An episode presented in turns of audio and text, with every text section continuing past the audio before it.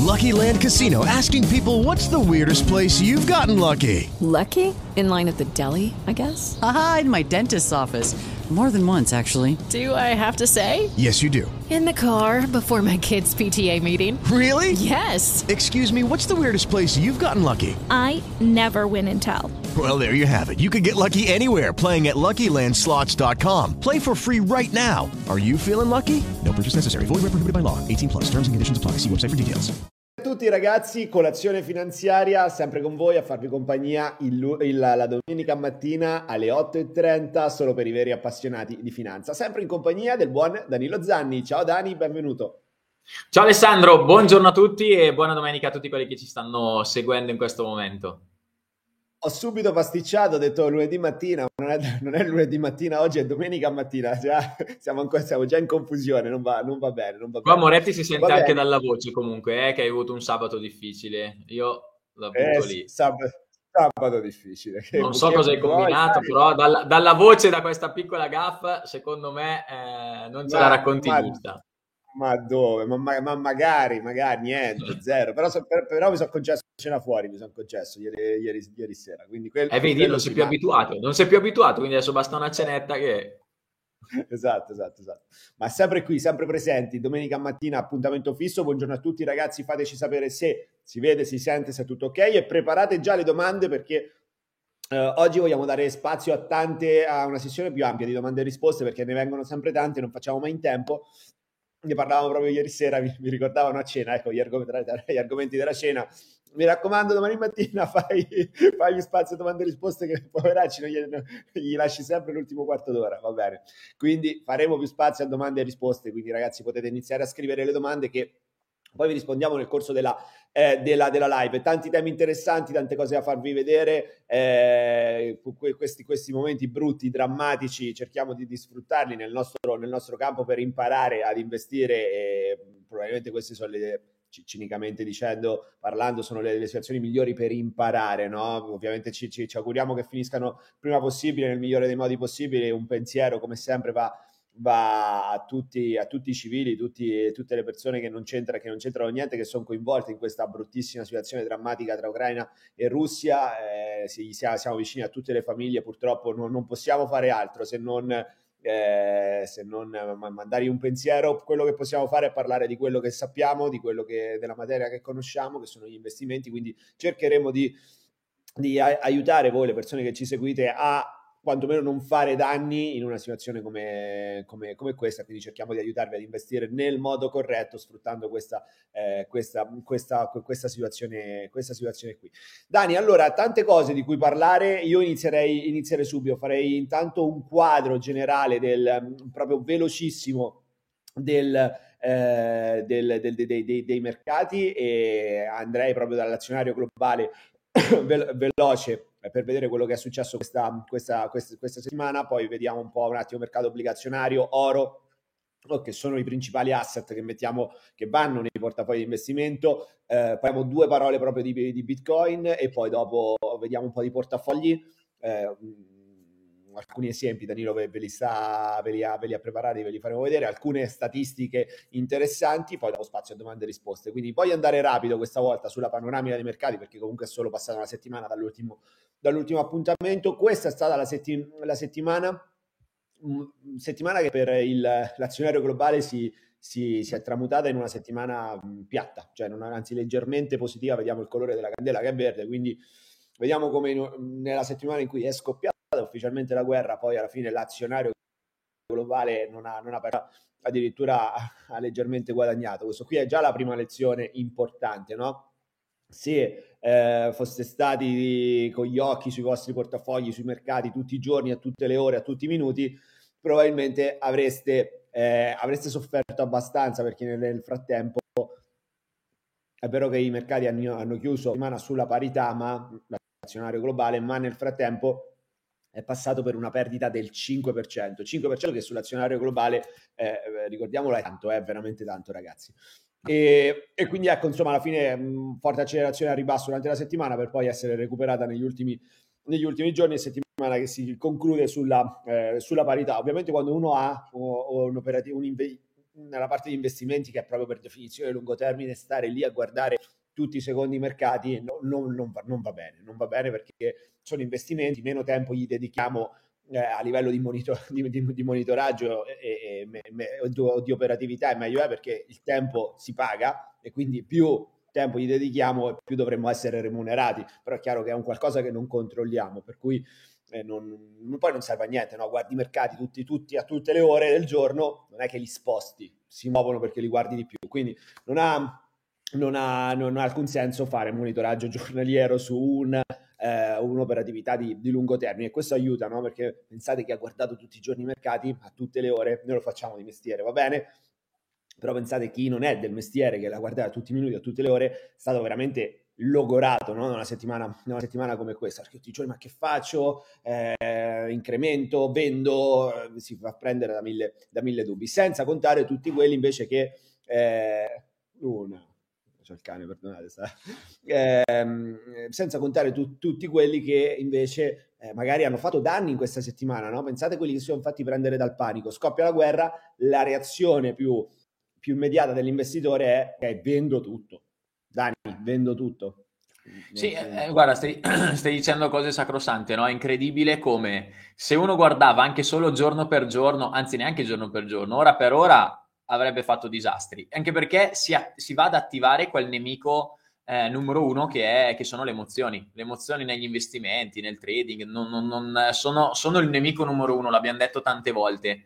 E ahimè, la storia si ripete, è un discorso di mentalità umana, quindi tanti ci sono ricascati, ho sentito tante persone questa settimana, veramente cosa. Poi ti racconto un aneddoto simpatico di quello che è successo proprio il giorno in cui è scoppiata, ahimè, simpatico c'è poco, però il giorno che è scoppiata la guerra di un paio di promotori finanziari che per vie traverse sono venuto a sapere. E chiaro, uno si sveglia la mattina dallo scoppio della guerra, si vede i mercati col DAX a -5,5, va sui giornali, legge le peggior cose, proprio anche in termini economici, no? L'abbiamo già detto, sicuramente sono dei fatti clamorosi, terribili, bruttissimi dopo una pandemia, quindi ripeto, oggi dobbiamo essere freddi, quindi lato umano, c'è tutta la nostra vicinanza, insomma, al popolo ucraino e quant'altro. Lato economico però dobbiamo essere, come sempre diciamo, cinici, no? Quindi incredibile, se tu guardi giorno per giorno, questa settimana è stato il delirio. Se tu andavi a dormire la domenica, ti svegliavi la domenica dopo e riguardavi i tuoi bei investimenti la domenica dopo, dici so che è scoppiata la guerra, è successo un disastro, fammi vedere il mio portafoglio, è salito di un pezzettino e invece chi l'ha guardato tutte le ore ha fatto veramente disastri. C'era quell'aneddoto, era un paio di promotori che insomma, cari persone vicino a me, durante la giornata mi scrivono: allora Danilo, come stai? Come sta andando oggi? Io dico, perché? Guarda che io sono in Italia, non sono, cioè, no, con i mercati così, chissà che giornataccia. Dico, ma perché, scusa? Proprio così, no? Dico, no, perché oggi al lavoro ho qua un paio di promotori, quindi avevo stretto contatto questi promotori finanziari, che li vedevo e dicevo, guarda, incredibile, sono svegli dalle 5 del mattino, al telefono da tutto il giorno, guarda, è una roba, io non farei mai il tuo lavoro. Al telefono tutta la mattina, e dico, ma scusa, ma cosa stanno dicendo? Perché sono al telefono? Dicono, guarda, magari in questo momento vendiamo un pochino, lasciamo un po' di cash in caso di... E la mia risposta, non vi faccio vedere il WhatsApp personale, ma è bellissima, perché la mia risposta è: poveri clienti, questi stanno a fare i danni. Io mi sono alzato alle 8:30, sono venuto nel mio bell'ufficio, non ho ricevuto telefonate, se non una per un altro motivo, cioè, e lì capisci la cosa inversa, no? Poi vai a vedere la sera, il Nasdaq apre per -3,5 e chiude a +3,5, no? E tu immagini il promotore che ha vissuto una giornata del cavolo, che è stato lì a chiamare, no, vendiamo, facciamo, sbrighiamo, con tutti i clienti, che tu immagini il cliente che tra l'altro è suggestito, quindi va a vendere, ma vende il giorno dopo, in situazioni così volatili, cioè, proprio no! No, è quella cosa da non fare. Tra l'altro, cioè... anche scusa se ti interrompo, Dani, come sempre disamina della situazione perfetta. Nelle situazioni come quando il mercato scende in maniera molto, molto lenta, prendiamo magari gli ETF molto, molto, molto grandi, tipo lo SPY, che però in Europa non utilizziamo.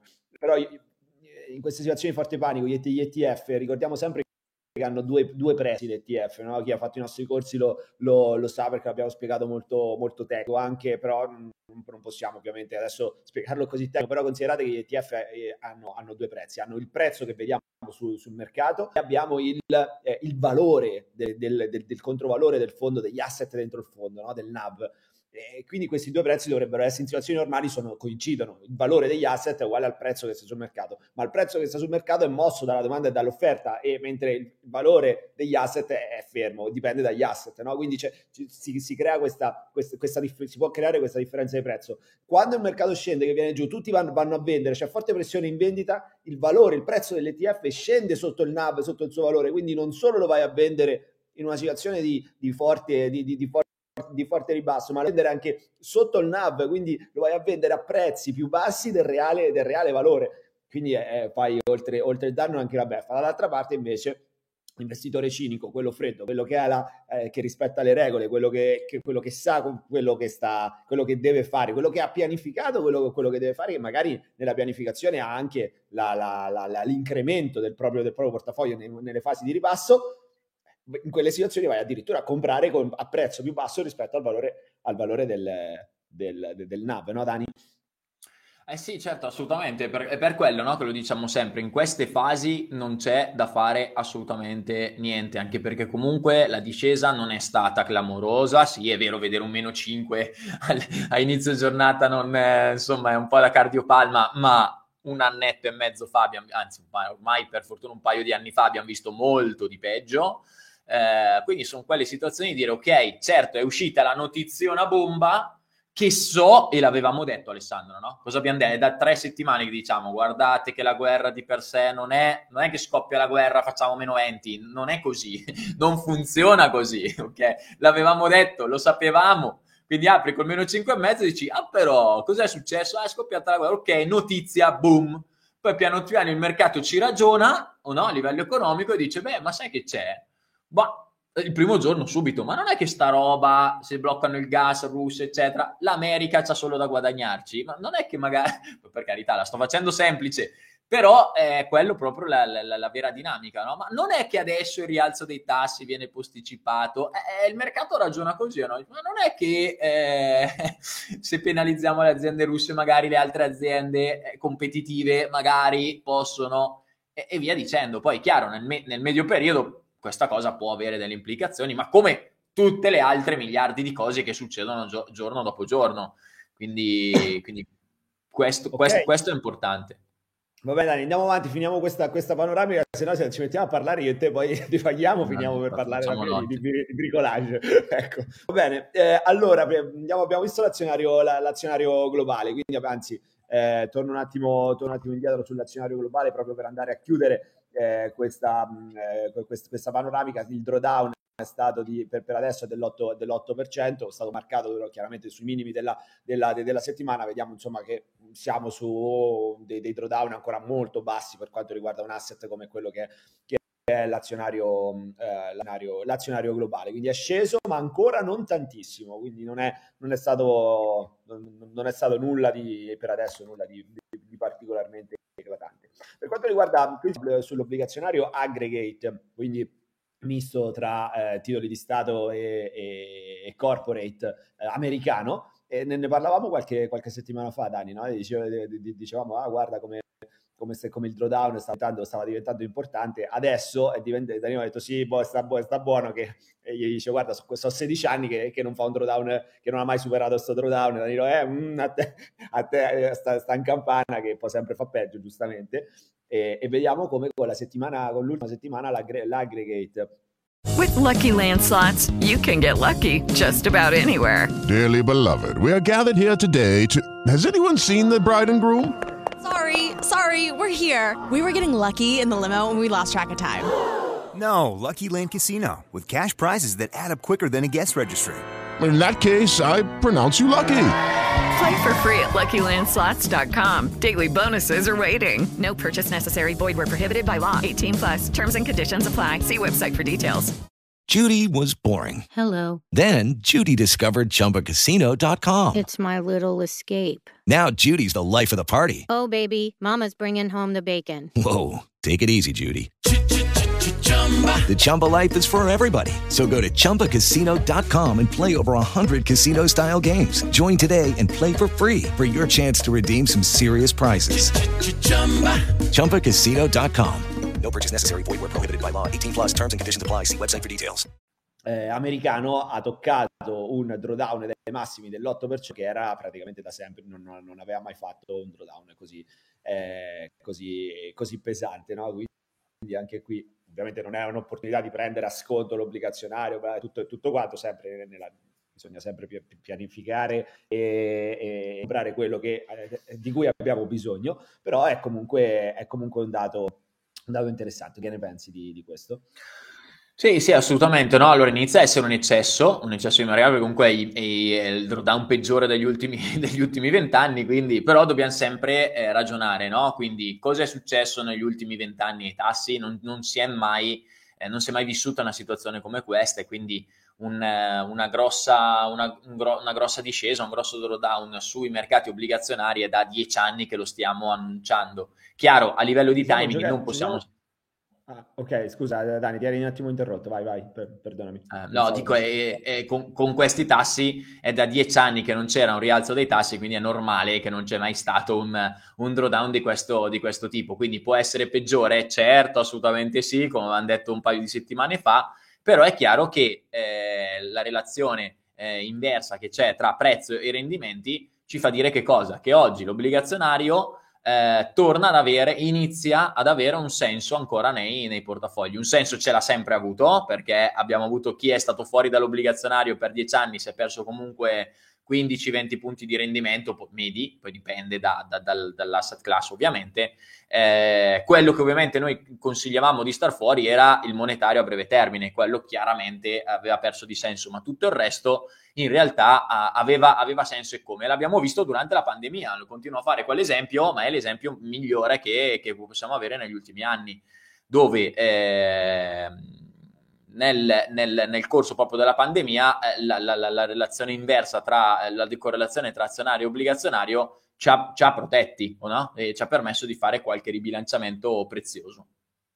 Anche questo qui invece è l'obbligazionario aggregate europeo, stessa storia anche per l'Europa, dove insomma qui vediamo l'indice aggregato che parla di un motto di drawdown dai massimi, che dal 2010 non era mai stato fatto. Il massimo drawdown si era fermato a -6,85, quindi vediamo l'obbligazionario in generale particolarmente penalizzato in questa fase qui. Va bene, andiamo a vedere proprio rapido sguardo anche al Bitcoin contro ovviamente il dollaro. Scala, mi raccomando, scala giusta, che se no vedete le frottole. Siamo a $38.825, settimana abbastanza piatta anche per il Bitcoin, e molta volatilità. Chi si è visto i prezzi giornalieri ha visto fare meno 12 più 15, meno 12 più 15 parecchie volte. C'è stata molta oscillazione qui dentro. Rimaniamo sempre su livelli interessanti. Si conferma un asset estremamente volatile, quindi da mettere proprio nelle dosi giustissime, perché sennò uno veramente rischia di fare un sacco di danni con le criptovalute. È solo quello che uno è in grado di perdere, che si può permettere di perdere interamente, piccolissime percentuali, piccolissime dosi, però insomma si conferma un asset interessante. Tra l'altro anche proprio uno dice completamente Bitcoin è inutile, però qui in una situazione come quella della guerra i suoi utilizzi si fanno interessanti, no Dani? Tu hai seguito un po' la vicenda dei blocchi dei conti e tutto quanto, che invece le persone utilizzando Bitcoin e le criptovalute lì riescono a non farsi bloccare le transazioni finanziarie, no? Sì, anche questo è interessante, no? Quindi ti chiudono il banco, ma tu dici, vabbè, che me frega, tanto uso il Bitcoin. Quindi quella roba lì è un altro mondo, no? Anche...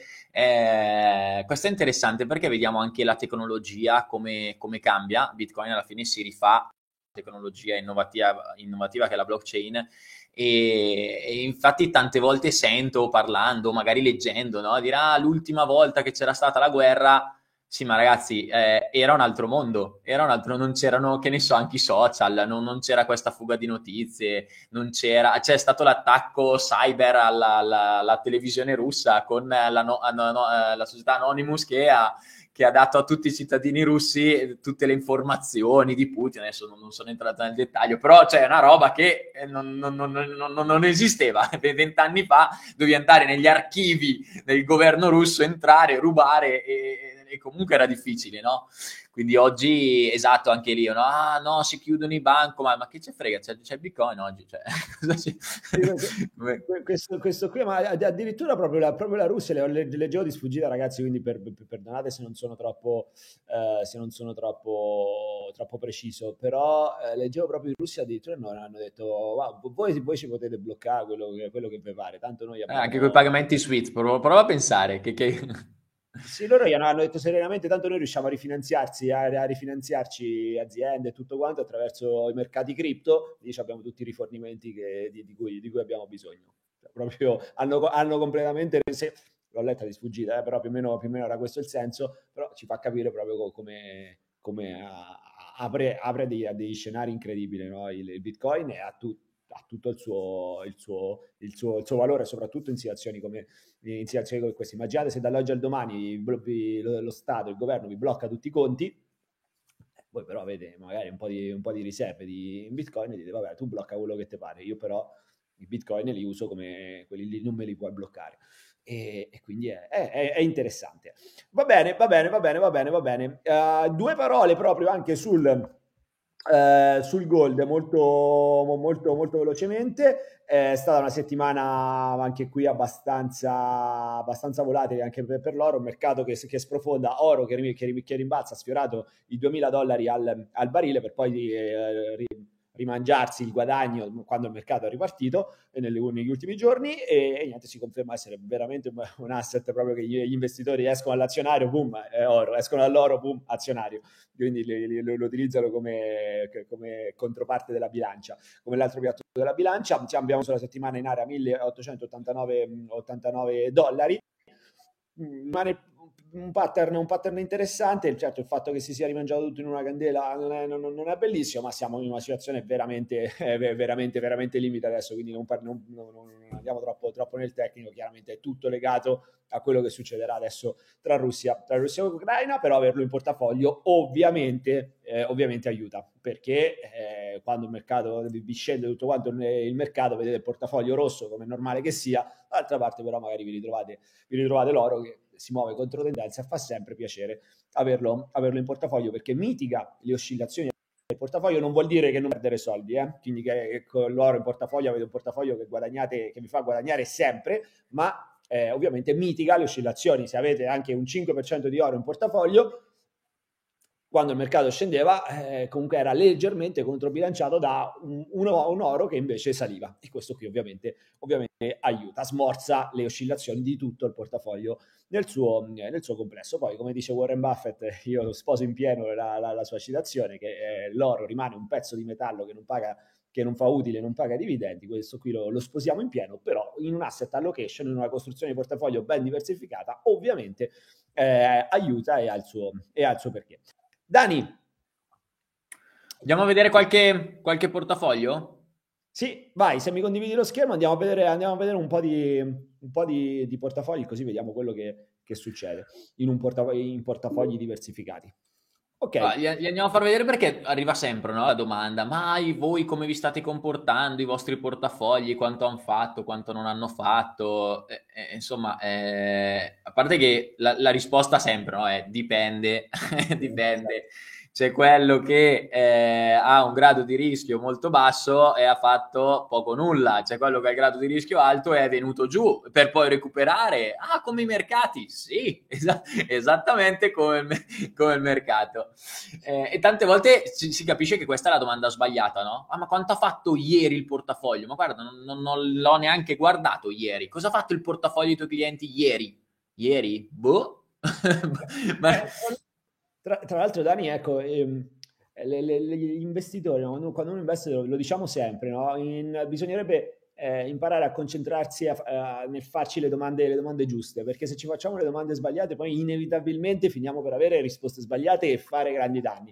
E ve lo diciamo da sempre, la domanda giusta non è che cosa farà domani il mercato, quando ripartirà, risalirà, quanto scenderà, fino a dove scenderà. Queste sono tutte domande sbagliate, perché non possiamo, nessuno lo sa, non possiamo controllarlo, non abbiamo impatto su questo, no? Quindi è assolutamente inutile farci questa domanda. Le domande invece giuste che uno deve fare è, che dovrebbe farsi è: qual è il mio orizzonte temporale? A che cosa mi servono questi soldi? Tra quanto mi servono? Che cosa ci devo fare con questi soldi? Per esempio, crolla il mercato, come in questa settimana. La domanda che si fa l'investitore, quello bravo, è dire: i miei orizzonti temporali sono cambiati? I miei obiettivi di investimento sono cambiati? La mia strategia è cambiata? No, fine. Basta, chiudi la piattaforma e non fai assolutamente niente. Altre domande che uno può farsi uno deve farsi. Ammettiamo che risponde correttamente a queste domande. Sì, tutto ok, perfetto. Altre domande è: il mio portafoglio è ben diversificato? Nel mio portafoglio ci sono rischi specifici? Nel mio portafoglio c'è concentrazione di rischio specifico? Altra domanda potrebbe essere: i miei strumenti finanziari, i miei prodotti finanziari che utilizzo per investire nei mercati finanziari, che mi hanno fatto comprare per investire nei mercati finanziari, sono efficienti? Sono efficienti che cosa vuol dire? Costano il minimo che possono costare? Replicano fedelmente il mercato in cui vado ad investire? Sono sufficientemente diversificati? Queste sono le domande che uno deve farsi. In una situazione come questa, per esempio, ragazzi, quello che potete fare, lo dico magari se siete già clienti dell'SCF, sapete già, avete già visto tutto, quindi sapete che state investendo, avete risposto a queste domande, avete strumenti efficienti, al minor costo, super diversificati, niente rischio specifico, va bene. Se invece non siete nostri clienti, magari ci seguite ma non avete ancora messo mano alla vostra operatività, vi avete sempre rimandato, ma no, adesso vedrò, adesso controllo quello che mi hanno fatto fare in banca, nelle assicurazioni. Quello che dovreste fare è sfruttare questa situazione non per movimentare cose a caso, perché magari rischiate di far più danni, ma per fare un check del vostro portafoglio, cioè fare un check dei vostri investimenti. In che cosa mi hanno fatto investire? Dove ho investito? Con quali strumenti ho investito? Che rischi sto correndo? Posso migliorare il mio posso fare un check up al mio portafoglio, fare il cambio gomme alla mia macchina per poi ripartire più velocemente quando riparte il mercato? Quello sarebbe la domanda giusta da fare, l'azione da fare in questo momento per fare un pit stop, cambiare le gomme alla macchina e ripartire però in maniera migliore quando il mercato ripartirà. Vi metto, se volete, un'analisi gratuita del portafoglio. I ragazzi, i nostri CFA ormai sono diventati più di 30 i consulenti finanziari indipendenti iscritti all'albo della IoInvesto SCF, che stanno lì ormai tutti i giorni, fanno analisi di portafoglio e pianificazione finanziaria a go-go, e sono ben felici di farvi ancora gratuitamente questo servizio. Potete richiedere un'analisi gratuita del portafoglio, i ragazzi vi analizzeranno il portafoglio, vi faranno vedere rischi, costi eccessivi, pericoli che state correndo, e poi tutto gratis, senza impegno, e poi voi siete liberi di decidere cosa fare da soli, farvi seguire. Siete assolutamente liberi. Vi metto il link in chat, così almeno avete la possibilità di richiederlo. Fatelo subito, perché le domande sono veramente tante, le richieste di analisi, perché è un servizio che richiede tempo, quindi di solito a pagamento lo stiamo facendo gratuitamente, non lo faremo per sempre gratis, quindi richiedetelo, fatelo il prima possibile, così almeno sfruttate questa opportunità per fare un bel check-up al vostro portafoglio. Vi metto il link in chat, se state vedendo la registrazione la trovate in descrizione, ci cliccate e lo potete richiedere. Dani, a te la parola. Comunque è incredibile anche questo approccio, no? Che è appena descritto, cioè l'approccio comune è ansia, emotività sui mercati, paura, guardo tutti i giorni, tutto il giorno, e cosa faccio? Non lo so, vendo, compro e faccio disastri. Quindi meno rendimenti e un'ansia pazzesca. L'altro approccio è tu devi stare sereno, fai il lavoro fatto bene all'inizio e durante i report di monitoraggio, analizzi la situazione, stai tranquillo, stai calmo per ottenere molto di più. With Lucky Land Slots, you can get lucky just about anywhere. Dearly beloved, we are gathered here today to... Has anyone seen the bride and groom? Sorry, we're here. We were getting lucky in the limo and we lost track of time. No, Lucky Land Casino, with cash prizes that add up quicker than a guest registry. In that case, I pronounce you lucky. Play for free at LuckyLandSlots.com. Daily bonuses are waiting. No purchase necessary. Void where prohibited by law. 18 plus. Terms and conditions apply. See website for details.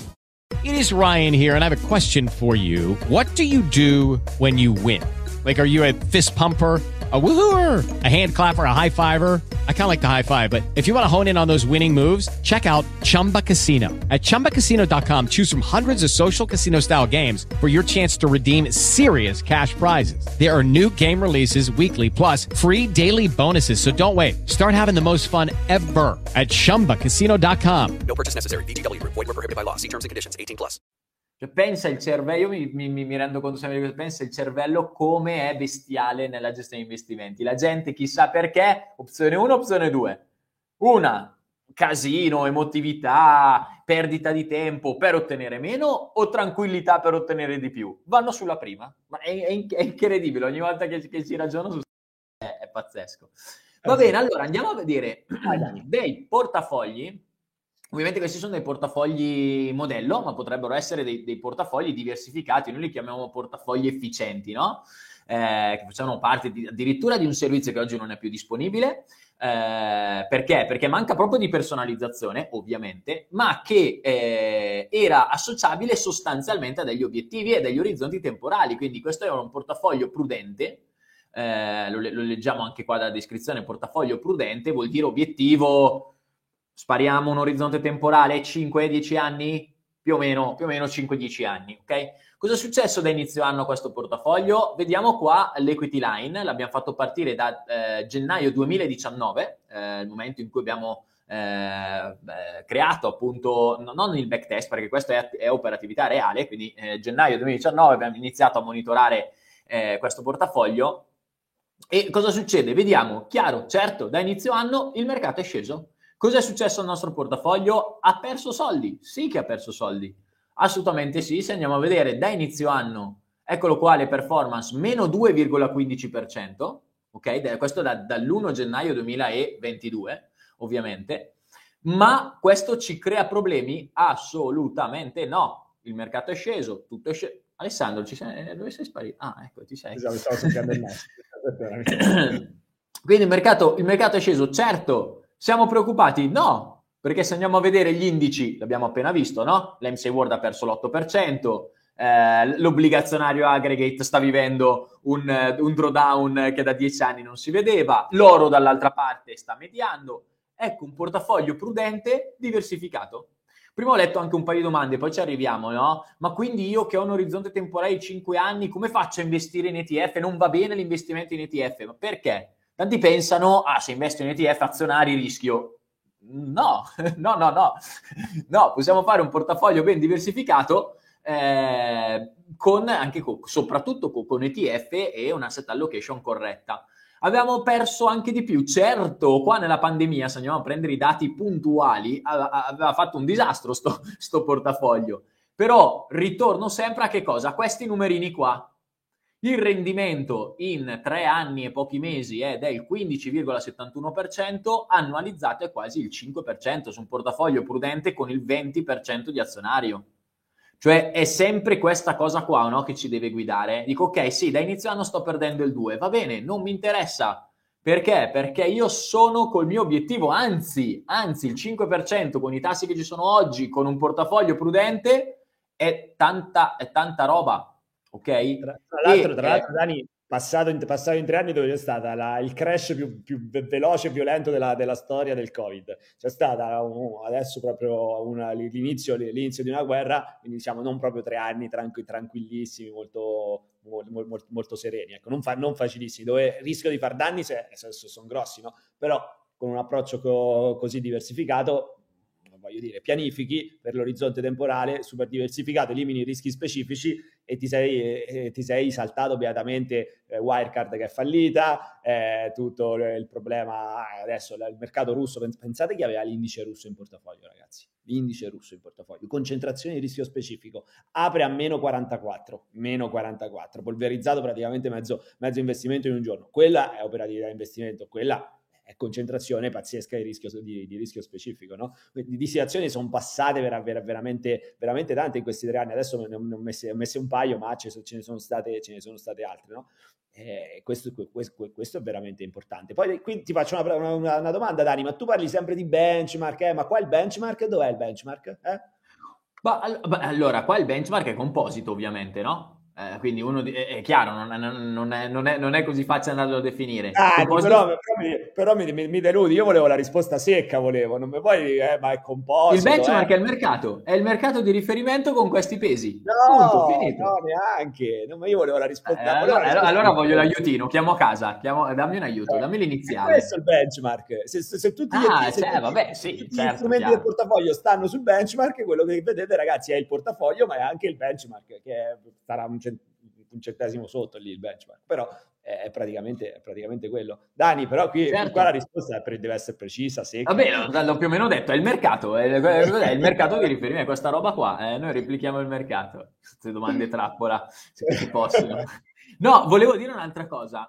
Guarda, tra l'altro l'abbiamo già vissuto. Tu hai detto queste occasioni, questi momenti sono momenti formativi, no? Perché riesci a capire anche comunque il giorno, prima l'ho fatta semplice, no? Il giorno della guerra, tu arrivi, vedi il DAX a -5,5 e comunque, no? Dici, aspetta un attimo, che è come un pugile suonato, no? Ti senti un bel cazzotto qua, poi ti fermi, dici sì, vabbè Danilo, ok, questa è la tua motività, che inizia a conoscerti, inizia a conoscere le emozioni e le sai poi gestire, no? Perché? Perché le hai già vissute 10.000 e ti ricordi, ah già, è vero, quindi cosa che devo fare in questi momenti? Niente.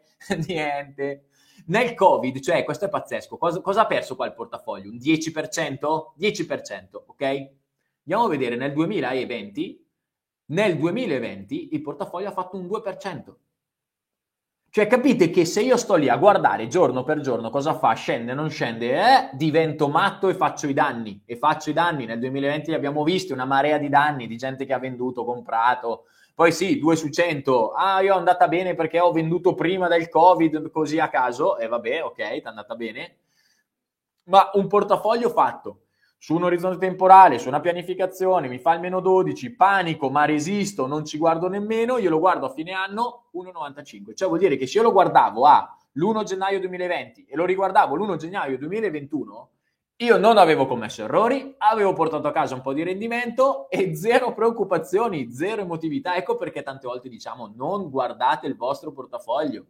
Non guardatelo. Mi sembra, io come non guardarlo? No! Lascialo lì, hai pianificato, abbiamo fatto la cosa giusta, sappiamo che la strada è quella, punto. Non è che ogni deviazione, ma qua se vado a destra, guarda il sentierino che va a sinistra, no, la strada è quella, ma non è che arrivo prima andando di là, provaci, e si perdono, mi sono perso, certo, la strada era quella, porca miseria, è così, no? È così, è vero. No, perché poi lì entra anche quella che è il gioco, quella che sembra essere logica, ma in realtà poi è finta logica dettata dall'emotività, perché uno dice, ma scusa, Zanni, tu che fai il fenomeno, cioè lì fuori c'è la guerra, si rischia la terza guerra nucleare, conflitto, la terza guerra mondiale, conflitto nucleare, e tu mi stai dicendo, tu esperto di lì che fai il finto esperto, mi stai dicendo a me che devo rimanere investito, cioè che io devo tenere l'azionario con la guerra mondiale alle porte, che non devo vendere. Io secondo te sono scemo? Io vendo, io adesso vendo, che con la guerra sicuro il mercato scende, e tra magari una settimana poi aspetto, vedo, appena finisce la guerra compro. Così si inverte, è logica, giusto? Cioè così effettivamente, ragazzi, se uno me lo racconta, io non so niente di finanza, dico, beh, effettivamente la guerra, tutto vero. C'ha senso, vendi azionario e lo ricompri quando finisce la guerra, c'ha senso, cioè, a livello di logica. A livello pratico, se lo fate perdete soldi. Non è così, è quella la aver compreso come funzionano gli investimenti. Fate più danni a vendere per poi ricomprare, perché poi in quel caso andate anche a stravolgere tutta la pianificazione finanziaria che avete fatto. Fate più danni in questo modo che non rimanere investiti, anche perché l'abbiamo visto un paio di settimane fa, no Dani, che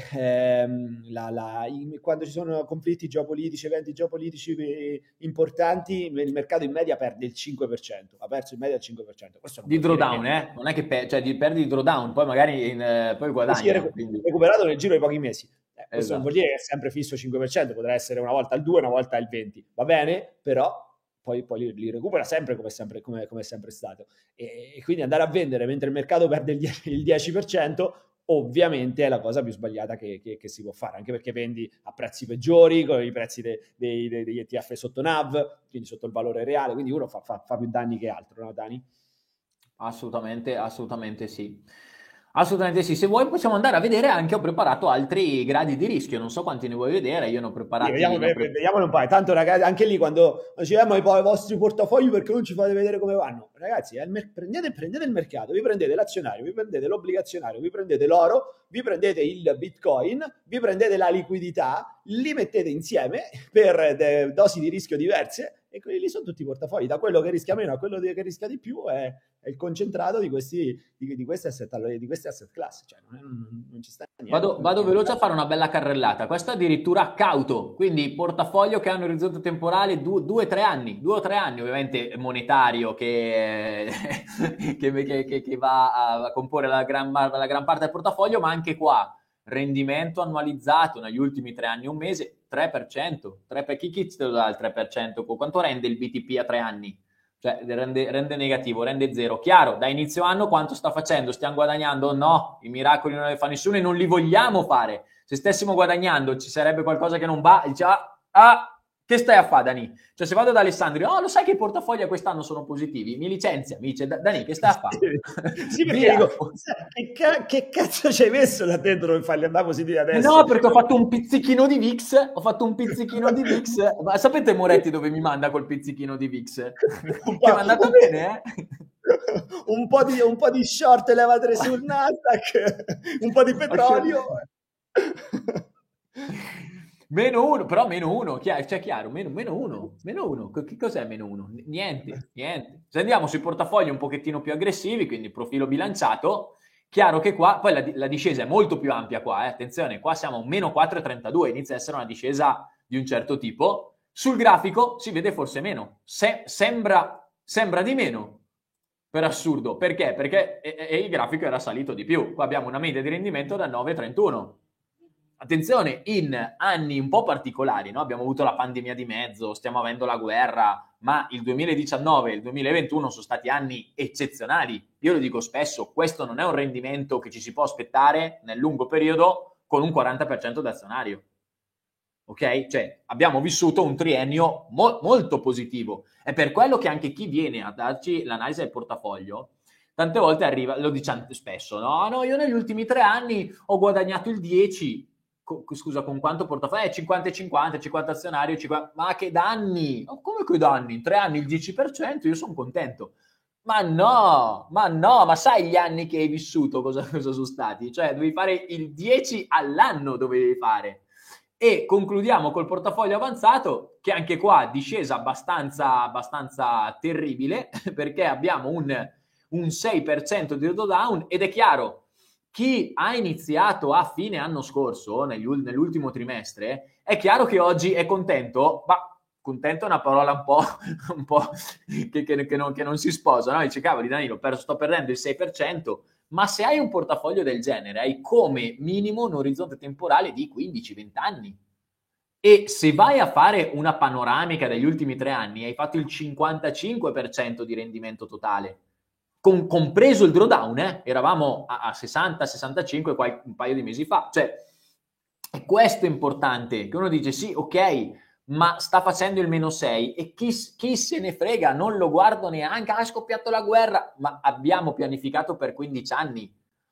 Tu vivrai delle crisi molto peggiori da qua a 20 anni, cioè lo diciamo sempre, in 20 anni 2 grosse crisi, 2-30 te li becchi, almeno 2-30. Ok, 6 a meno 8 l'azionario globale. Bene, non è questa la crisi che...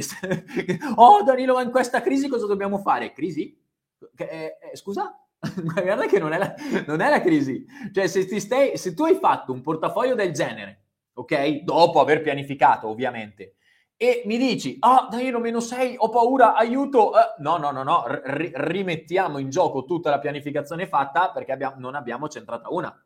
Questo è il patto, no? Che io poi consulente faccio col cliente. Cioè, sei convinto del grado di rischio che stiamo andando a assumerci? Hai capito perché ci stiamo prendendo questo rischio?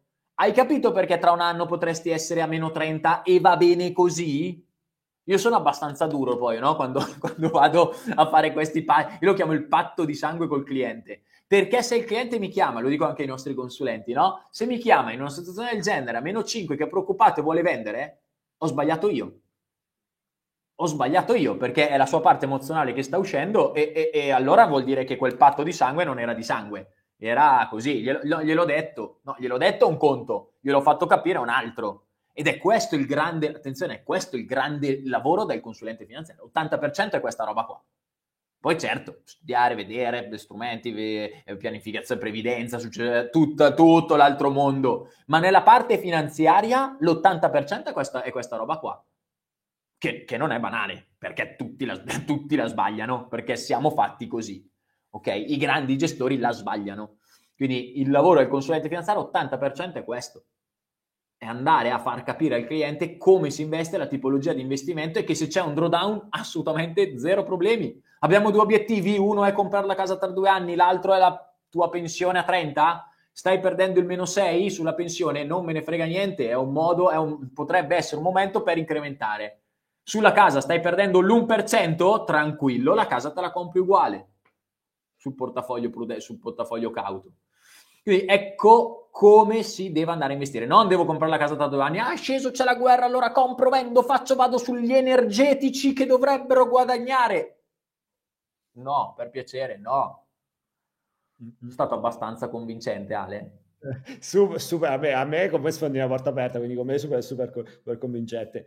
Ormai anche i ragazzi che ci seguono credo che ormai hanno iniziato a capire, tra l'altro tantissimi hanno già richiesto analisi del portafoglio, ho letto tanti bei commenti, tanti sono diventati clienti dell'SCF, si fanno seguire dai nostri consulenti, ho visto anche qui in chat tanti complimenti, quindi di questo siamo contenti, perché poi il ruolo uno lo sottovaluta sempre, no? Ma il ruolo del consulente aiuta proprio in questi momenti, quando ci verrebbe la voglia di vendere perché siamo spaventati, ci verrebbe la voglia di fare quello che non dobbiamo fare, avere una figura invece esterna a noi, obiettiva, che sta lì e distaccata, no? Perché chiaramente distaccata, che ci dice no, guarda, ma che fai? Perché devi fare questo? Non sono cambiati i tuoi obiettivi di vita, i soldi ti servono adesso, i soldi, niente, non è cambiato niente, allora vai a lavorare, basta, fine.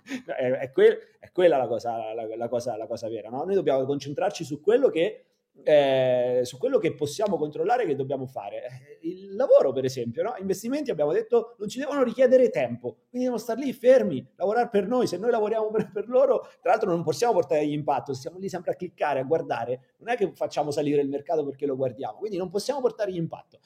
Meno tempo ci dedichiamo, ma meglio è dedichiamo il tempo sulle attività dove siamo bravi, dove portiamo valore, dove creiamo valore, dove ci pagano per creare valore, dove possiamo magari accrescere il nostro reddito, accrescere il nostro quindi patrimonio, alimentare il nostro patrimonio. Tantissimi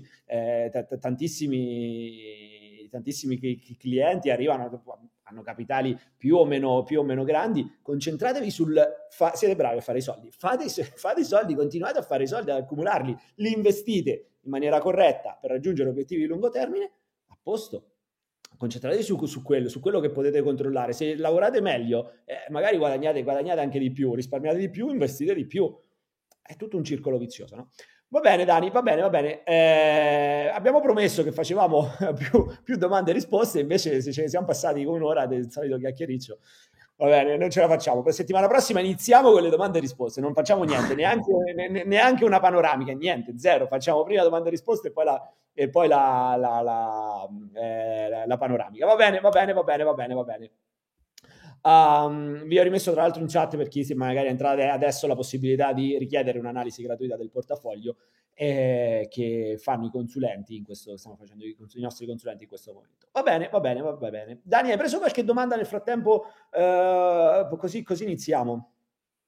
Allora, sì, ce l'hanno particolare. Allora, mi chiedono con la liquidità, no? Cosa fate con la liquidità, eccetera, eccetera, in questa fase? Come mai così tanta liquidità? Allora, la liquidità che noi abbiamo utilizzato all'interno di questi portafogli, parto cauto, la liquidità che noi abbiamo utilizzato è liquidità di portafoglio. Aspetta, ti interrompo, Dani, una cosa interessante. Gianluca, ragazzi, per correttezza e completezza dovreste farci vedere un portafoglio dove siete investiti 70% azionario, che è più reale. In realtà, dico, perché è più reale 70-80% di azionario? In realtà è l'opposto. Tra i clienti dell'SCF, Dani, credo... Scusami, l'ultimo portafoglio, quello dinamico, era 70% azionario. Forse l'ha chiesto prima. L'abbiamo fatto vedere. L'abbiamo già risolto. Volevo riferirmi tra l'altro, ciao Gianluca. Volevo riferirmi sul più reale. In realtà non è vero che è più reale 70% o 80% azionario, no? Non è che noi, perché sentiva parlare sempre di azionario, allora magari uno dice tutti quanti fanno solo azionario. In realtà poi è l'opposto. Soprattutto la tendenza è quella: chi ha più patrimonio non chiede più azionario, chi ha più patrimonio. Noi ormai nell'SCF lavoriamo con tantissimi, lavorano i ragazzi, perché lavorano con tantissimi clienti che hanno magari più di 500.000, più di 1 milione, più di 2 milioni di patrimonio, no? E all'aumentare del patrimonio, che succede? La persona non ti dice voglio i rendimenti, caricami di azionario, ti dice ragazzo, io 1 milione, 2 milioni, 5 milioni l'ho fatti facendomi un culo così dalla mattina alla sera, o se li ho ereditati se ha fatto il mazzo qualcun altro a posto mio. L'unica cosa che non devi fare è piallarmi il patrimonio, poi dammi mi va bene l'1, il 2, il 3, il 5, mi va bene la copertura dall'inflazione, la protezione dall'inflazione, però io non voglio i rendimenti, io voglio la protezione, voglio. Questo, più aumenta il patrimonio, più richiedono protezione. Protezione da che cosa? Protezione non perdere, protezione innanzitutto dall'inflazione. Quindi, prima di tutto, non me lo fa svalutare per l'inflazione, quindi coprimi l'inflazione, non giorno per giorno, chiaramente. Nel lungo termine mi devi coprire l'inflazione. Poi mi dai poi vorrei un rendimento piccolo, il giusto, però senza rischi specifici di dire ok, salta la Russia, mi fai investire tutto il russo e nell'indice russo mi fai perdere il 40%, se no vengo con la doppietta e ti impallino. più o meno è quello il discorso. Quindi è più reale, ragazzi, un portafoglio fatto da 40-50% di obbligazionario che non un portafoglio fatto da 70-80% di azionario, soprattutto per patrimoni alti. Più aumenta il patrimonio, ragazzi, più richiedono protezione, ma è giusto che sia così. Fa parte anche del ciclo di vita, no? Quando siamo più giovani, magari abbiamo meno patrimonio, e poi da giovani siamo più aggressivi, no? Siamo più, facciamo più gli sparoni, vogliamo più rendimento e cerchiamo di caricare di più sull'azionario. Poi piano piano, invece, più andiamo avanti nel ciclo di vita, più patrimonio accumuliamo, dall'altra parte ci dice, ma sai che c'è del suo rendimento non mi interessa, voglio prima la protezione, poi chiaramente una rivalutazione, quello è chiaro, e poi anche a livello nostro personale, anche a livello psicologico, diciamo, ma sai che c'è, ma tutta quella speculazione, no, io voglio un approccio più tranquillo, no? Un po' come i piloti di Formula 1, delle moto che da giovani vanno là, spaccano tutto quanto, si prendono un sacco di rischi, poi più crescono più dicono, ma sai che c'è, invece tirare al massimo la staccata vado un pelino più piano, che inizio a perdere colpi, no? Quindi sembra un paradosso, ma è questo, è esattamente il contrario. Dico male, Dani? Assolutamente vero, e questo è tutto un gioco di finanza personale, anche di psicologia, che arriva anche con l'esperienza e con l'interfaccia col cliente. Il lavoro del consulente finanziario è anche qua tantissima logica, non bisogna inventare nulla e bisogna chiedere al cliente. Cioè, a me capita spesso, dico, caro cliente, come va? Come stai? Guarda, sono giovane, il mio desiderio è di diventare ricco, quindi di avere un bel po' più di soldi. Io oggi facciamo degli esempi, tanto per, io ho 30 anni, ho 100.000 euro, ho un buon reddito, mi piacerebbe sfruttarlo. Ragazzo mio, se vuoi cercare questo potrebbe essere un obiettivo, no? Qual è l'orizzonte temporale? Guarda, io non mi interessa, io voglio arrivare ad avere 1 milione, 2 milioni, cioè puntare su, ok, perfetto, azionario, sai che devi passare da lì. Ma se va male, lo tengo un po' più anni, però ho un buon risparmio, quindi ho un reddito elevato, se dovesse andare male, butto dentro il mio reddito. Poi ci sta, certo. La stessa persona, 20 anni dopo, mi dice, guarda Danilo, ho 3 milioni di euro, guadagno comunque bene, il mio tenore di vita desiderato io ce l'ho, certo, poi non sei mai contenti, però, caro cliente, certo, vorresti avere 3 Ferrari quando ne hai una, sì, ho capito, però non puoi usarne 3 insieme, no? Una direi che va bene, lui dice, in effetti, ok. Quindi, sei più bramoso di aumentare la tua ricchezza o di proteggerla? Lui dice, sai che c'è? Forse di proteggerla, perché l'obiettivo mio c'è già, poi se arriva qualcosa in più, perfetto, però l'obiettivo c'è già, quindi dice, attenzione, adesso che hai 3 milioni, primo, non perderli, 2, vediamo di mantenere il potere d'acquisto. Quando magari uno ha 50.000, 100, non lo so, sto ipotizzando, sono già tantissimi soldi, per me basterebbero, ma l'idea è, ok, no, voglio arrivare a quei 2-3 milioni, ok, devo rischiare grazie a un reddito che magari ho per incrementare e quant'altro. Quindi vedete come è assolutamente personale tutto questo tema, no? Quindi quello che vale per uno non vale per l'altro, ed è questo per me la cosa bellissima di questo lavoro, no? Esatto. Dani, allora, due parole per Filippo e qualcun altro che adesso non ricordo i nomi, parlavano di la componente monetaria, liquidità o comunque asset class dedicata per orizzonti brevi. Qui Filippo scrive 0-18 mesi, in generale brevi. Esatto. Allora, una cosa, ti vado a condividere lo schermo, che ho preparato proprio 2 cose al volo e qua, ragazzi, ho visto... Prevedi le domande, prevedi il futuro, bene. No, perché l'avevo vista, no? Allora intanto ero andato a vedere, ma... No, perché se prevedevi i mercati come prevedi le domande, abbiamo fatto bingo. No, i mercati niente, al contrario. Mi arrivano delle soffiate sbagliate sui mercati, non so perché, vabbè. No, è domanda interessante. Allora, noi utilizziamo, anche perché vedo, no, tanti autorevoli dicono che, e qua non voglio subentrare in... pensieri, in opinioni, ah no, io la penso così, poi l'altro la pensa cos'ha, io raga guardo i numeri, ok? Io guardo i numeri. Noi in questi report abbiamo inserito al posto della liquidità, scelta fatta 3 anni fa e per ora la stiamo mantenendo, liquidità pura, conti deposito e eventualmente qualche gestione separata e poco altro, ok? Non abbiamo inserito, se non poca roba, ok, sì, anche qualcosa di governativo per diversificare, ma poca roba. Perché? Ho letto anche qualche commento, no? Ah no, ma i conti deposito non sono uno strumento di investimento. Le gestioni separate sono assolutamente da evitare. Io concordo. No, mai nella mia vita avrei pensato di investire in conti deposito e gestioni separate, però se io oggi vado a prendere un ETF, ma potrei prendere un fondo, vado a prendere ETF proprio perché è lo strumento più efficiente del mondo, no? Quindi figuratevi i fondi, figuratevi le obbligazioni con rischio specifico, eccetera. Se io vado a prendere un euro governativo, scadenza 1-3 anni, ok? Quindi addirittura una duration un po' più alta rispetto a quello che è della domanda, al di là che, vabbè, il grafico qua ci fa già vedere un po' l'andamento, ma il rendimento a scadenza è meno 0,24. Se vado a prendere il monetario vero, cioè scadenza 0,1 anno, tra l'altro deve essere sicuro, tedesco, va bene, qua siamo a meno 0,55. Io preferisco liquidità a sto punto. Questi strumenti potrebbero aver senso per chi ha, non lo so, 5 milioni di euro. With the Lucky Land Slots, you can get lucky just about anywhere. This is your captain speaking. We've got clear runway and the weather's fine, but we're just going to circle up here a while and get lucky. No, nothing like that. It's just these cash prizes add up quick. So I suggest you sit back, keep your tray table upright, and start getting lucky.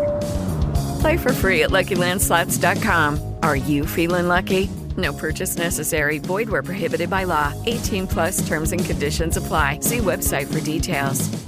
It is Ryan here, and I have a question for you. What do you do when you win? Like, are you a fist pumper?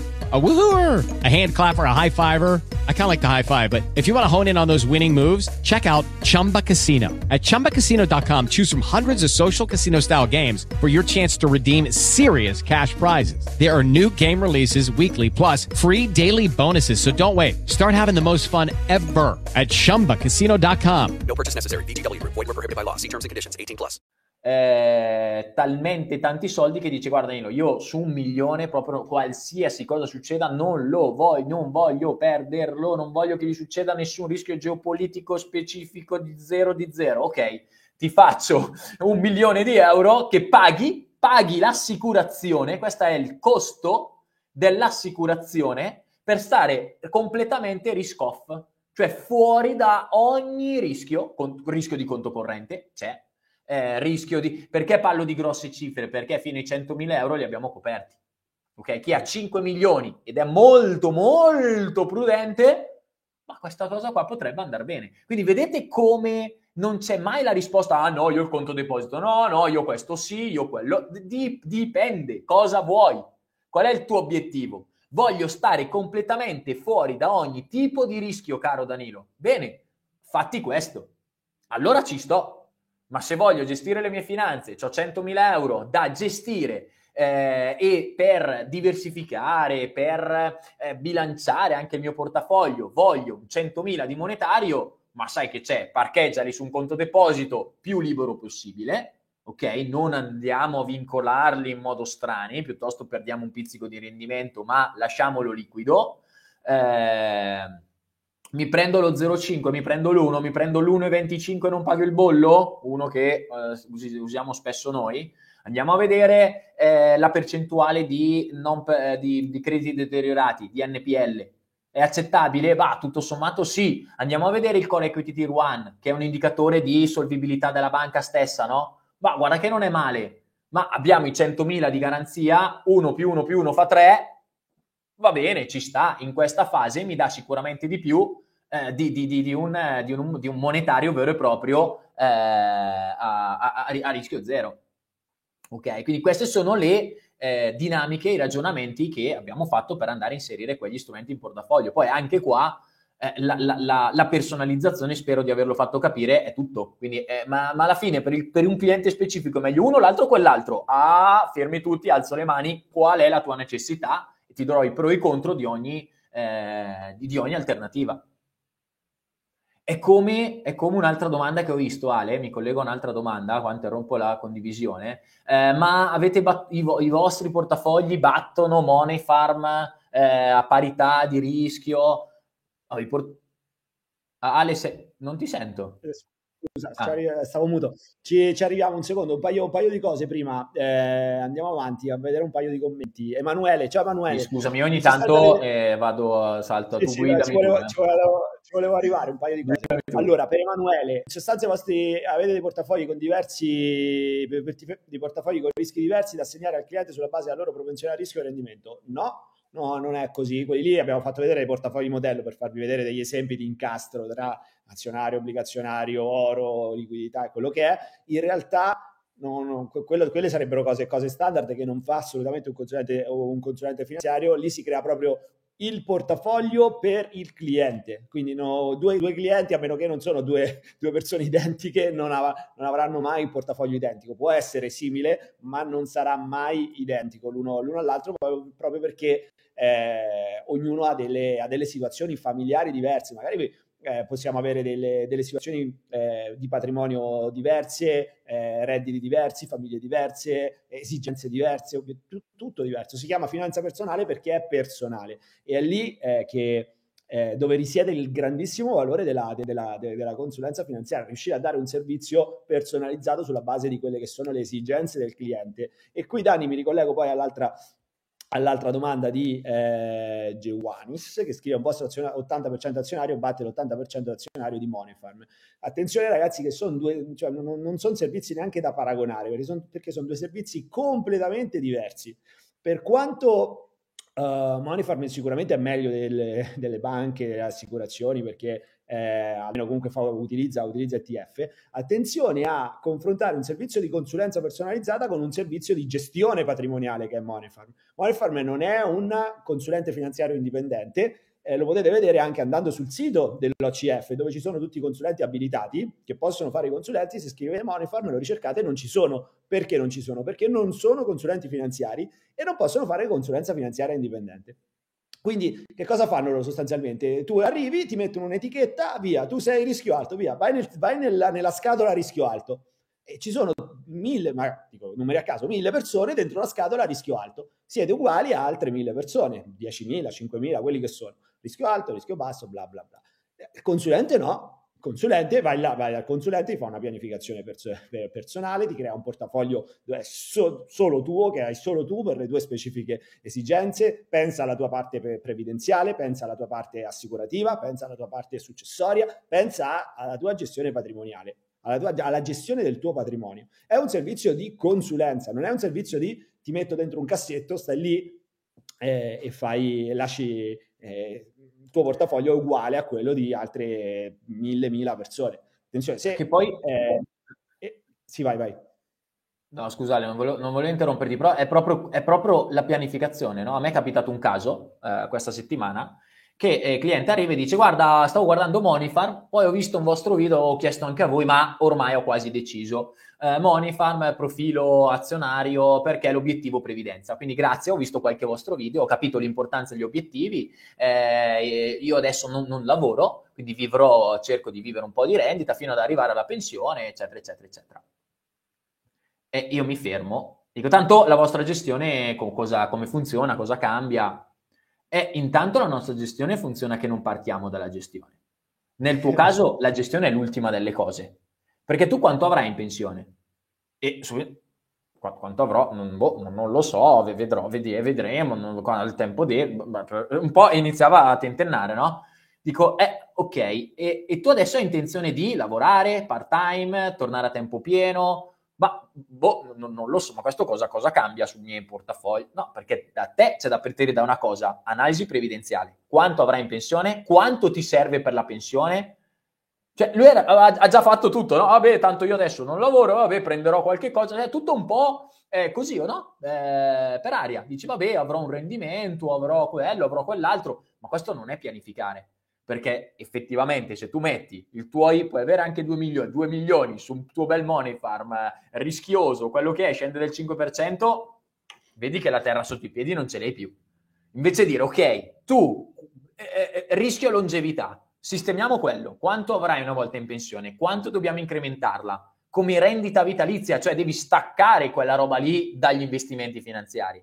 Perché succede davvero la terza guerra mondiale, i tuoi 2 milioni diventano come per magia 500.000, e se vivi fino a 100 anni, cosa che io ti auguro, durano poco, e quindi vai incontro a questo rischio. Quindi 1, quanto prendi di pensione, 2, come possiamo incrementarla, 3, qual è la quota di capitale che va investita con quell'obiettivo, e il resto dobbiamo andare a creare dei flussi di cassa che ti servono a te in modo personalizzato per gestire il tuo periodo che intercorre tra qua alla pensione.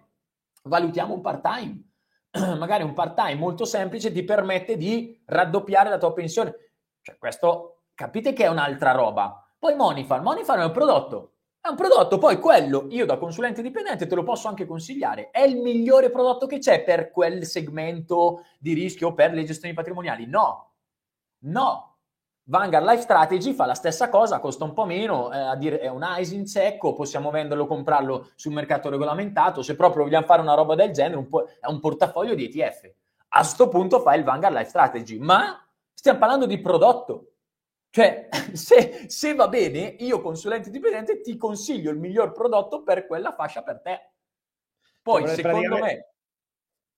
Praticamente perché mi accorgo sempre in finanza, uno, per noi sono cose ovvie, però non sono ovvie. Cerchiamo di trasformarlo in un esempio reale della vita di tutti i giorni. È come andare a partire dal prodotto, è come andare a vedere il menù del ristorante e dici: ma è meglio il menù di crack o il menù del McDonald's? Uno non riesce a confrontare, o il menù di qualcos'altro, di qualche altro ristorante.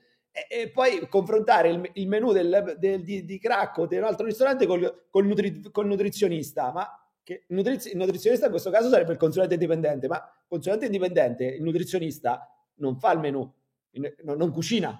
Il nutrizionista dice: guarda, allora, in base alla tua situazione personale, in base ai tuoi obiettivi che vuoi avere di salute, benessere, eccetera, guarda, devi mangiare questo. Poi puoi andare da Cracco, puoi andare a McDonald's, puoi andare di là, ti consiglio io magari quello di cui, dove al ristorante dove devi andare a mangiare, in che supermercati fare la spesa, che comprare.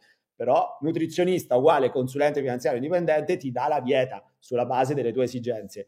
Poi vai al ristorante, vai al supermercato e compri quello di cui hai bisogno. Ecco, consulente dipendente, nutrizionista, Moneyfarm, ristorante. Però, attenzione, non stiamo parlando male di Moneyfarm. Due figure diverse, il ristorante, c'è bisogno, certo, va bene anche il ristorante, poi i ristoranti ci stanno 100 ristoranti, bene, 100 ristoranti, dici ok, c'è quell'altro, qual è il meglio? Ma oggi voglio andare a Moneyfarm, domani voglio andare a quell'altro, decidi, però sono due figure completamente diverse. Ale, una domanda al volo, posso? Al volo.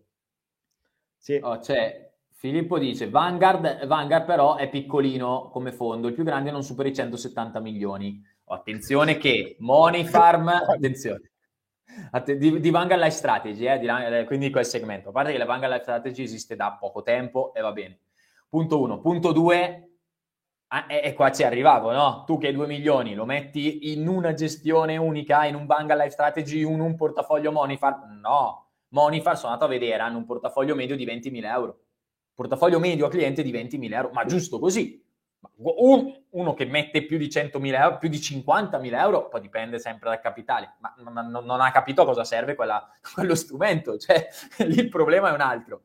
Ma attenzione, perché se andiamo a vedere Moneyfarm, gestisce 2 miliardi. Ok? 2 miliardi, quante linee ha? 7, che poi chissà anche gli altri come li gestisce. Più o meno siamo lì, siamo 200 milioni, 250 milioni ciascuno. E oserei dire che se Moneyfarm gestisce 2 miliardi, Vanguard nel suo complesso ne gestisce 2000 di miliardi. Quindi, insomma, anche proprio come incubatore, magari meglio Vanguard che Moneyfarm. Ma attenzione, anche qua non è il gioco chi ce l'ha più lungo, cioè guardiamo numeri, poi va bene anche Moneyfarm, però è un'altra roba, cioè manca quello che è la pianificazione finanziaria, pianificazione esatto. Patrimoniale, manca tutta quella roba lì. Esatto. Sabrina, che salutiamo, ci scrive: come procedere per avere un'analisi del portafoglio da parte di Danilo? Danilo, Sabrina, la fai tu l'analisi del portafoglio. Sabrina ha chiesto la tua analisi del portafoglio, quindi la farai tu. C'è il link nella chat, Sabrina, oppure lo trovi in descrizione, ci clicchi, richiedi l'analisi. Quella di Danilo non è gratuita, specifichiamolo. Quindi Sabrina, poi ti mando l'IBAN in privato. No, per Sabrina no. La farai gratuita, Dani. Fatene una ragione. Va bene. Ok. Andiamo a vedere, ragazzi, continuiamo un po' con le domande risposte, però vedete la cosa importante, come l'approccio alla finanza è più psicologica che non tecnica. Uno pensa sempre, anche quando facciamo le selezioni per la masterclass professione consulente, no? Dove formiamo i consulenti indipendenti, tra l'altro ne abbiamo formati veramente tantissimi, è stato incredibile quello che abbiamo fatto negli ultimi anni, veramente belle soddisfazioni ci arrivano anche dai feedback, i risultati, siamo veramente contenti. E al telefono ogni volta parlo con molti studenti che mi dicono però io non ho fatto economia, ma posso diventare un consulente. E certo, perché è meno finanza di quanto uno pensa fare il consulente. Dovete mettere insieme tanti tasselli, ma dietro la finanza ce n'è veramente poca. Ve lo diciamo io e Danilo, che abbiamo in 4 lauree in economia, 2 master e vari, cioè potremmo fare i super fighi, dire no, bisogna vedete qui che fila di titoli che abbiamo, solo in questo modo si può fare. Judy was boring. Hello. Then Judy discovered ChumbaCasino.com. It's my little escape. Now Judy's the life of the party. Oh, baby, mama's bringing home the bacon. Whoa, take it easy, Judy. The Chumba life is for everybody. So go to ChumbaCasino.com and play over 100 casino-style games. Join today and play for free for your chance to redeem some serious prizes. Ch-ch-chumba. ChumbaCasino.com. No purchase necessary. Void where prohibited by law. 18 plus terms and conditions apply. See website for details. No ragazzi, veramente, davvero, dovremmo fare i super fighi, non lo facciamo perché è la verità. Ma poi va bene se avete laurea in economia, avete studiato economia, sicuramente aiuta. Ma se io dovessi scegliere tra una laurea in economia e una laurea in psicologia, direi molto meglio la laurea in psicologia per aiutare il cliente in questo caso. Ricordatevi questo ragazzi, è più la parte psicologica che non la parte finanziaria e poi lo si vede veramente nell'attività lavorativa di tutti i giorni, no? Come è veramente un gioco psicologico emotivo molto sottile. Poi la parte finanziaria uno la deve sapere, ma è veramente matematica di base, matematica che le superiori la impariamo alle superiori, concetto di diversificazione, questi concetti qui. Poi ovviamente se siete aiutati, avete già la lista degli strumenti, tutto questo vi aiuta e il consulente si concentra solo e soltanto sull'aiutare nella relazione con il cliente, no? E questo ovviamente aiuta tantissimo. È più relazionale che non operativo. Infatti lo dico sempre, Dani, per fare il consulente, ma qual è la caratteristica? Ti deve piacere parlare con le persone. Se vi piace parlare con le persone, ragazzi, allora la parte finanziaria è l'aspetto minore per diventare dei bravi consulenti, perché vi accorgerete che è tutta questione di rapporto con il cliente. E chiudo la parentesi della consulenza dicendovi che stiamo facendo abbiamo riniziato le selezioni per la prossima Masters Professione Consulente che partirà a luglio. Questa a gennaio è già partita, ne facciamo 2 all'anno. Se volete candidarvi potete farlo. Se c'è qualcuno che ha dello staff che ha il link sotto mano lo può mettere in chat, in questo momento non ce l'ho sotto mano, vediamo se no lo riprendo mentre parla Danilo. Vi metto il link in chat, lo trovate in descrizione tra pochissimo, ci cliccate, vi candidate per la selezione, parlate con uno dei nostri tutor che vi spiega tutto e poi decidete se potete iscrivervi oppure no ed entrate e iniziate questo percorso che poi finirà, vedremo, potete iniziare a lavorare nell'SCF di Italiana con Danilo, ufficio ci siamo quasi, prossima apertura, ormai siamo vicinissimi a Milano. Dani, partiamo tra pochi giorni. Aspetti, interrompo subito. Io ho paura a dirlo, io non dico niente. Però esatto, sì, dai, esatto. Dovremmo esserci, quindi... Percorso di 6 mesi, ragazzi, in 6-7 mesi imparate, superate, vi prepariamo per superare l'esame, tutta la parte finanziaria, previdenziale, assicurativa, successoria. Chi vuole può iniziare a lavorare con la IoInvesto SCF e chi vuole invece può anche andare da solo, ovviamente siete liberi di fare come volete. Abbiamo bisogno di centinaia di consulenti su tutto il territorio, quindi ragazzi dateci sotto, iscrivetevi, iniziate a studiare con noi che abbiamo parecchio lavoro da fare. Va bene, il link lo trovate in chat, tra pochissimo ve lo metto noi ragazzi se ci sono. Dani, andiamo avanti, via. Sì, Ale, c'è una domanda importantissima di Simone che ha sbagliato probabilmente a scrivere, perché leggo: il problema è che con voi hai un consulente giovane che potrebbe sparire. Probabilmente era il vantaggio è che con voi hai un consulente giovane che potrebbe sparire. Probabilmente era sbagliato, cioè è un vantaggio, ragazzi. Cioè, no, questo la voglio spiegare bene, no? Sono consulenti finanziari indipendenti giovani, hanno poca esperienza. Signori, consulenza indipendente lo sappiamo che l'albo esiste da 2 anni? Cioè, a me è chiaro? Adesso noi ci stiamo spingendo, tra un po' ve li faremo conoscere, un po' di figure senior che hanno magari un passato in banca, eccetera.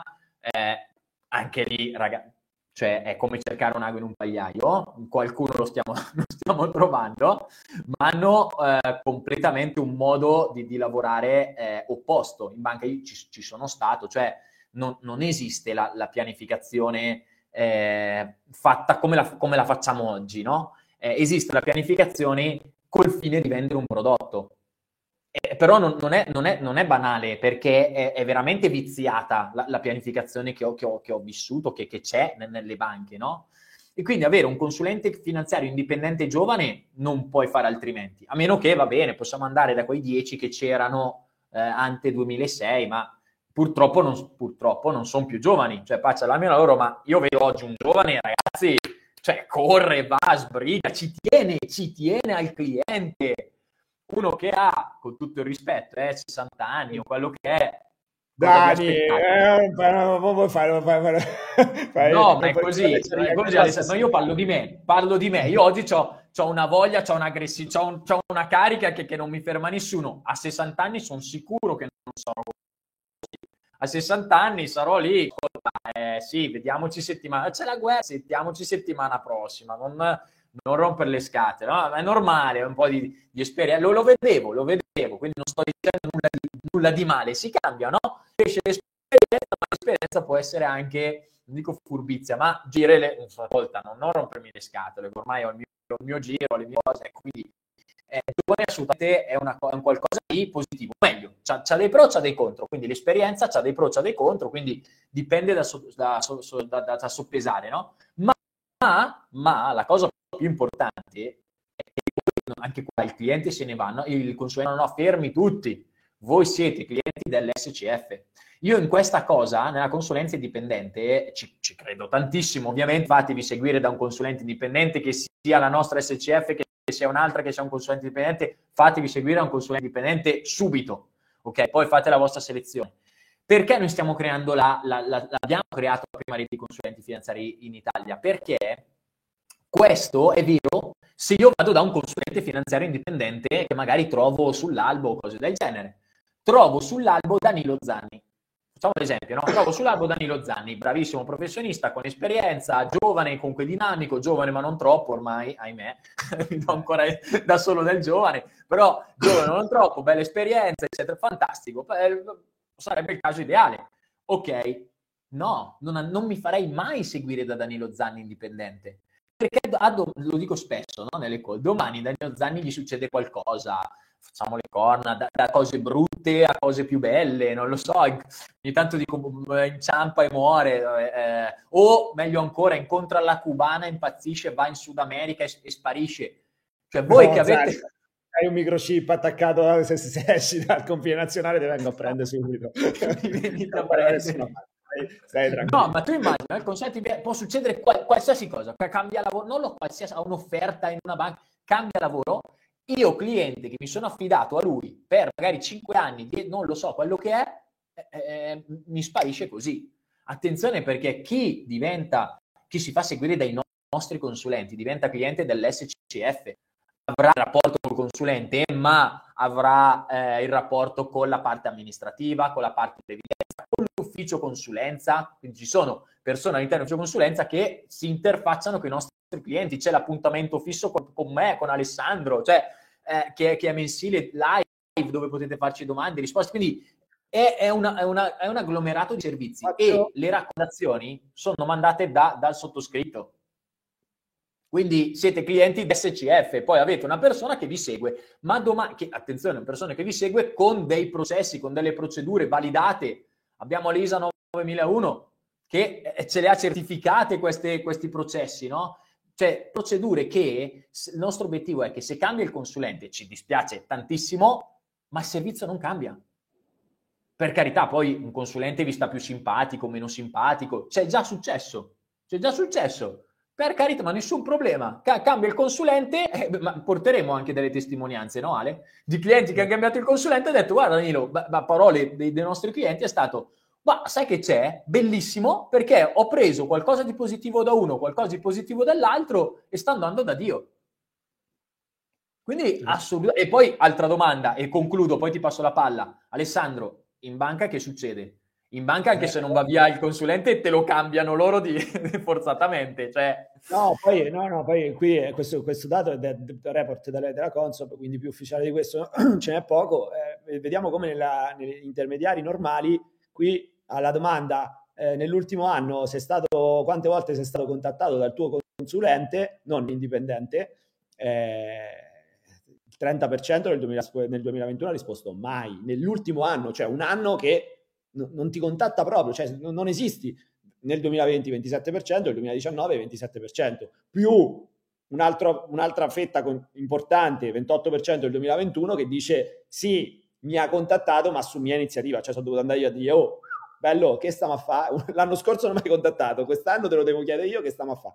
Di qua abbiamo report tutti i mesi, una volta al mese, live, in diretta, con me e Danilo per il report dei mercati dedicato esclusivamente ai clienti, più il report dei portafogli, che cosa sta succedendo, che cosa non sta succedendo, e domande e risposte, quindi linea diretta con l'amministratore delegato che è Danilo, tra i fondatori, i soci di maggioranza che sono io, e la possibilità di fare domande. Voglio vedere se dalle altre parti potete chiamare l'amministratore delegato e parlate direttamente con lui.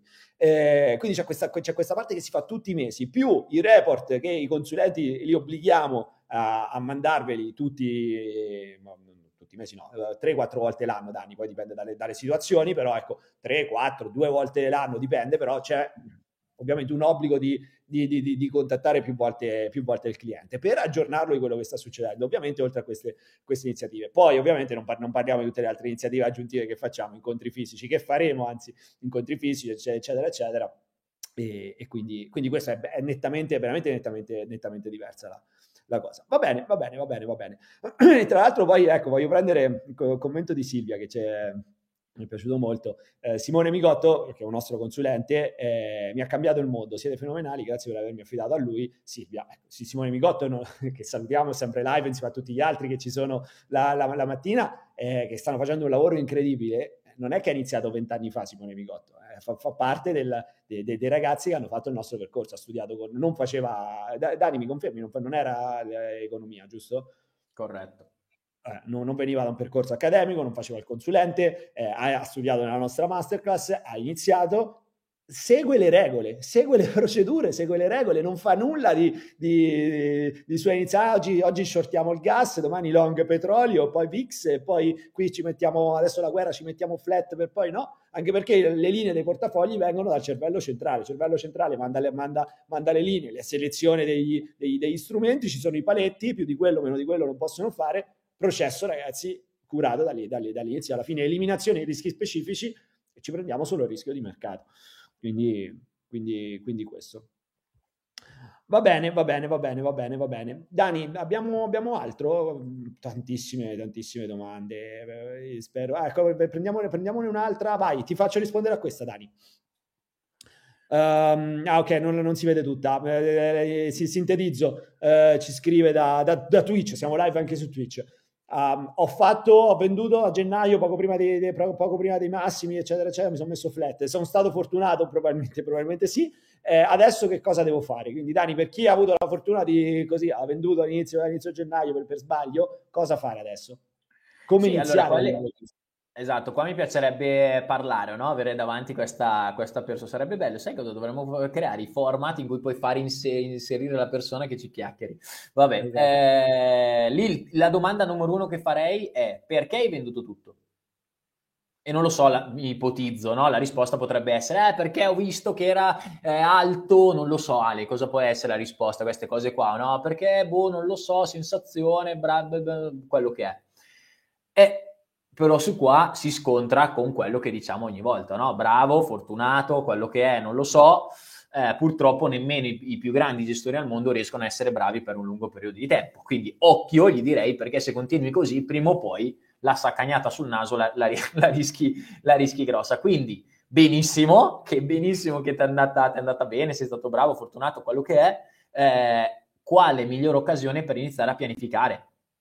Quindi prova a ragionare... Fai il giusto processo di investimento, no? Quindi partire dai tuoi obiettivi, cercare di capire qual è l'orizzonte temporale e crea un portafoglio diversificato a basso costo che ti permetta poi di raggiungerlo nel migliore dei modi. Lasciando perdere, no? Ho venduto tutto, ho venduto questo. Perché vendo tutto? Perché avevo paura che scendeva.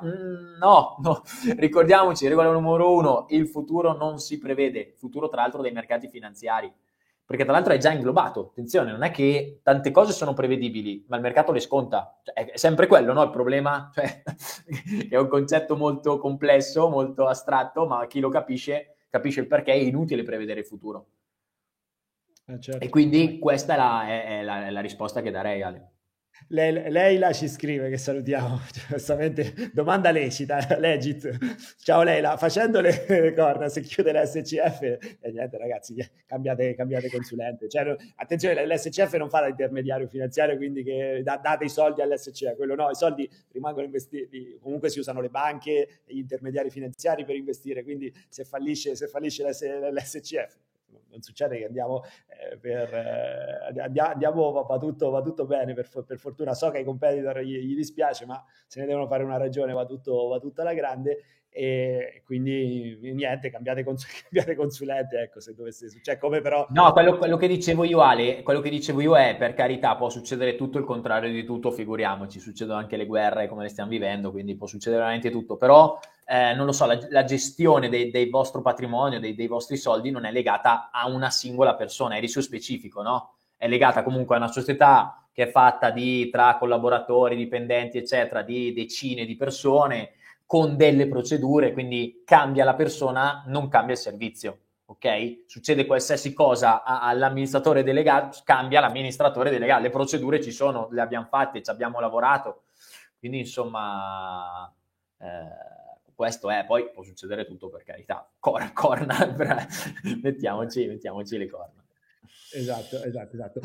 C'era, non mi ricordo il nome, mi è sfuggita la NAV, mi è sfuggito il nome, chiedevano dell'analisi del petrolio, l'abbiamo fatta ieri, trovi la live di ieri insieme a Sergio, panoramica dei mercati, abbiamo parlato anche del petrolio, quindi non la rifacciamo doppiona, la trovi lì, perdonami, non mi ricordo il nome. E questo va bene. Fede ci scrive: non vedo l'ora di venire a Milano, ragazzi, ci siamo quasi. Allora, tra l'altro stiamo definendo anche le date dell'inaugurazione, faremo doppia inaugurazione, un'inaugurazione solo per i clienti dell'SCF, quindi se diventate clienti nelle prossime settimane sarete invitati nell'evento esclusivo solo per i clienti, poi ne faremo un'altra ovviamente invece aperta a tutti, perché la sede è grande ma non ce la fa ad ospitarvi tutti quanti, quindi faremo un doppio evento, uno più riservato per i clienti, invece uno aperto a tutti, faremo un bello open day, e questo lo faremo a maggio probabilmente, anzi sicuramente la faremo a maggio l'inaugurazione ufficiale, anche se la sede sarà operativa corna da metà marzo dovremmo esserci. Adesso veramente stiamo al netto di qualche piccolo ritardo, però stiamo andando bene. Abbiamo Simone che ci ricorda che ha fatto ingegneria di base, ma nella consulenza si comporta più che bene, egregiamente, come tantissimi altri dei nostri consulenti. Va bene. Gianluca, una bella domanda da Frank. Voglio essere coraggioso oggi. Avete il coraggio di parlare delle vostre commissioni? Sii coraggioso, Dani, parla delle tue commissioni. Gianluca, grande Gianluca, ci vediamo a Milano, sicuramente ti aspettiamo. Vai Dani, fai il coraggioso e parla vogliamo avere anche il coraggio di parlare anche delle vostre commissioni. Sono in linea con il mercato della consulenza finanziaria? No, domanda lecita, assolutamente giusta.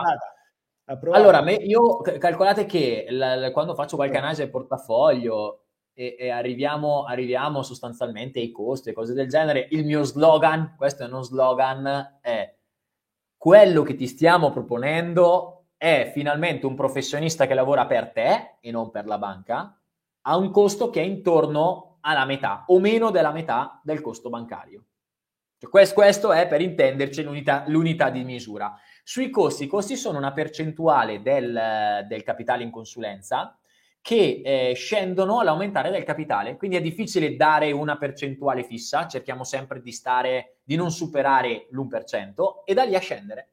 Dipende poi da anche altre cose, quindi effettivamente il lavoro che uno ci richiede, perché essendo personalizzata, un conto è: signori, ho questa situazione complessa, c'è tanto lavoro da farci dietro e lì è difficile anche andare, abbiamo degli scaglioni, dei servizi da offrire, al quale corrisponde una certa percentuale, quindi su lì dipende tanto anche dalla situazione con la quale uno arriva, no? Quindi, che ne so, se magari è una situazione totalmente liquida, abbastanza semplice, in cui si richiede una pianificazione finanziaria, è chiaro che magari riusciamo a scontare quello 0,1-0,2, che sul patrimonio, insomma, è importante, no? Altrimenti ci viene difficile, quindi Logica numero uno, grandezza del patrimonio. Logica numero due, la situazione, la complessità della situazione. Però ecco, stiamo tra tutto, partiamo dall'1% a scendere fino ad arrivare, che ne so, a 0,3, 0,4 su patrimoni sopra i 10 milioni, insomma.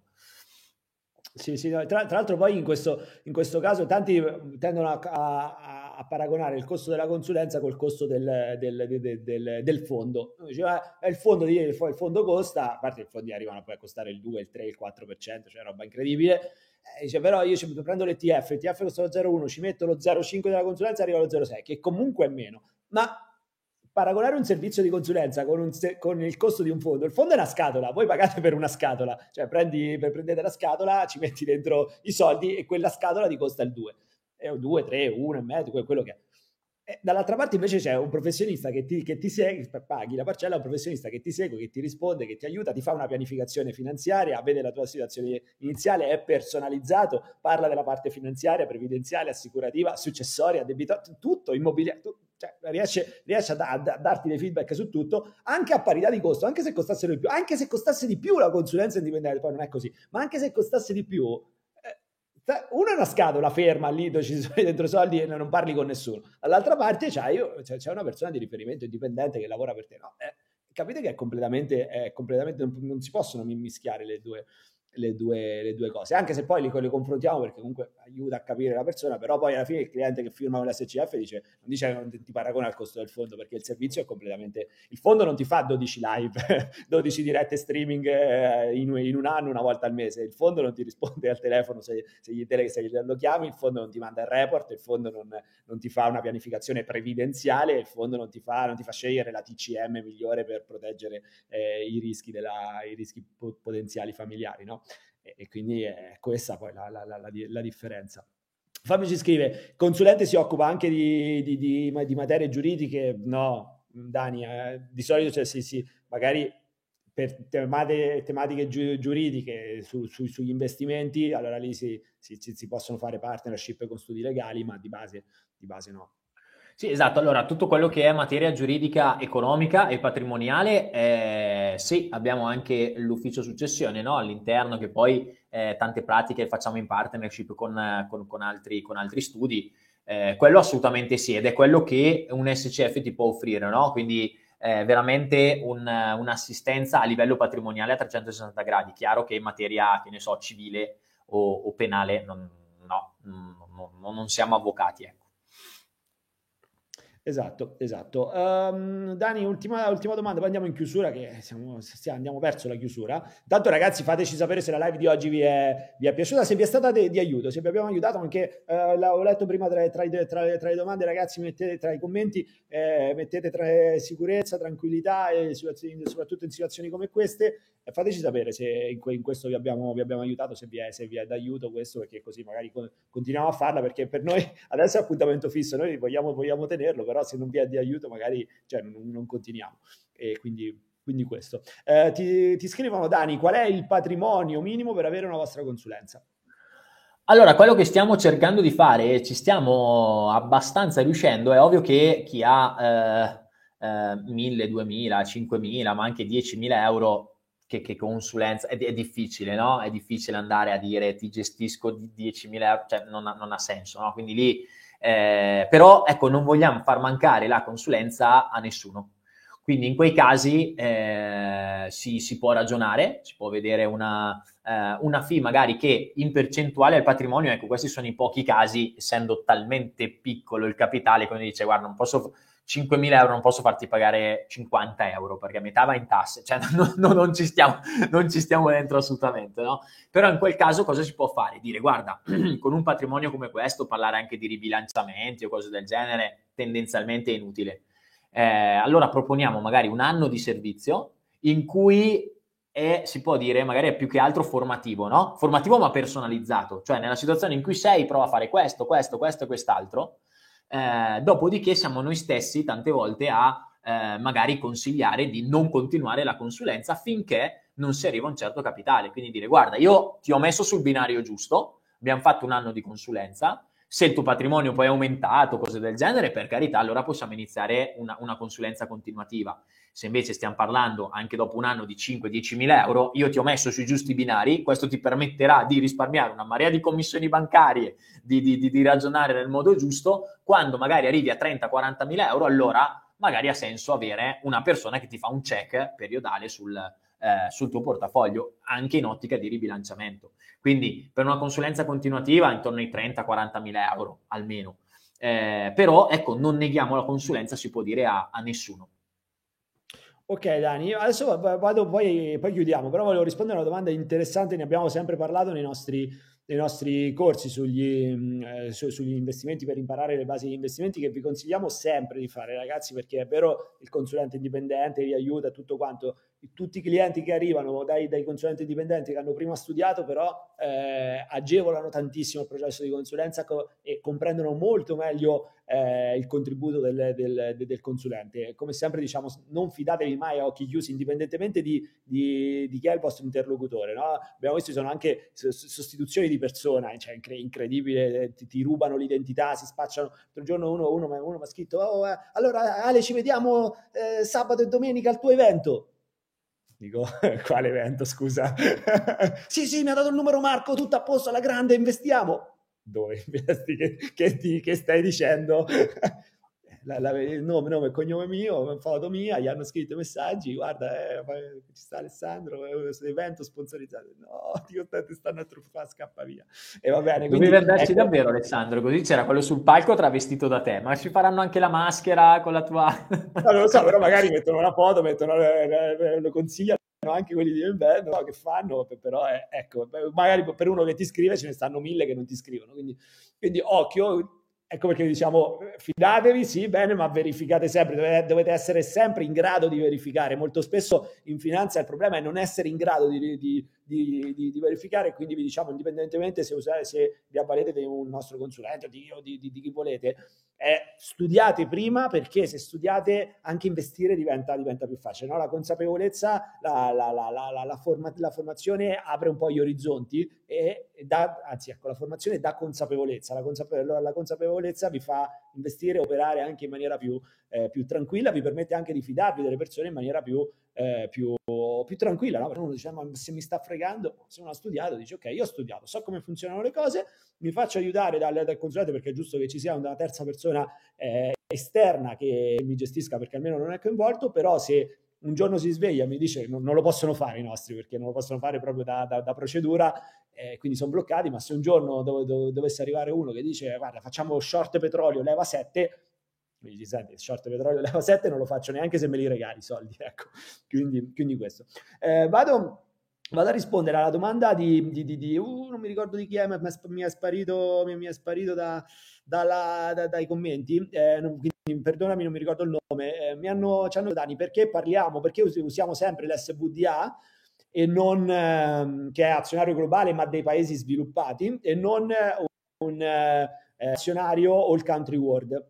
Il Country World, che quale sarebbe, lo spieghiamo sempre dentro i corsi. I corsi, ragazzi, se volete imparare ad investire, come funzionano gli ETF, le basi del processo di pianificazione finanziaria, anzi, più che basi, la pianificazione finanziaria, trovate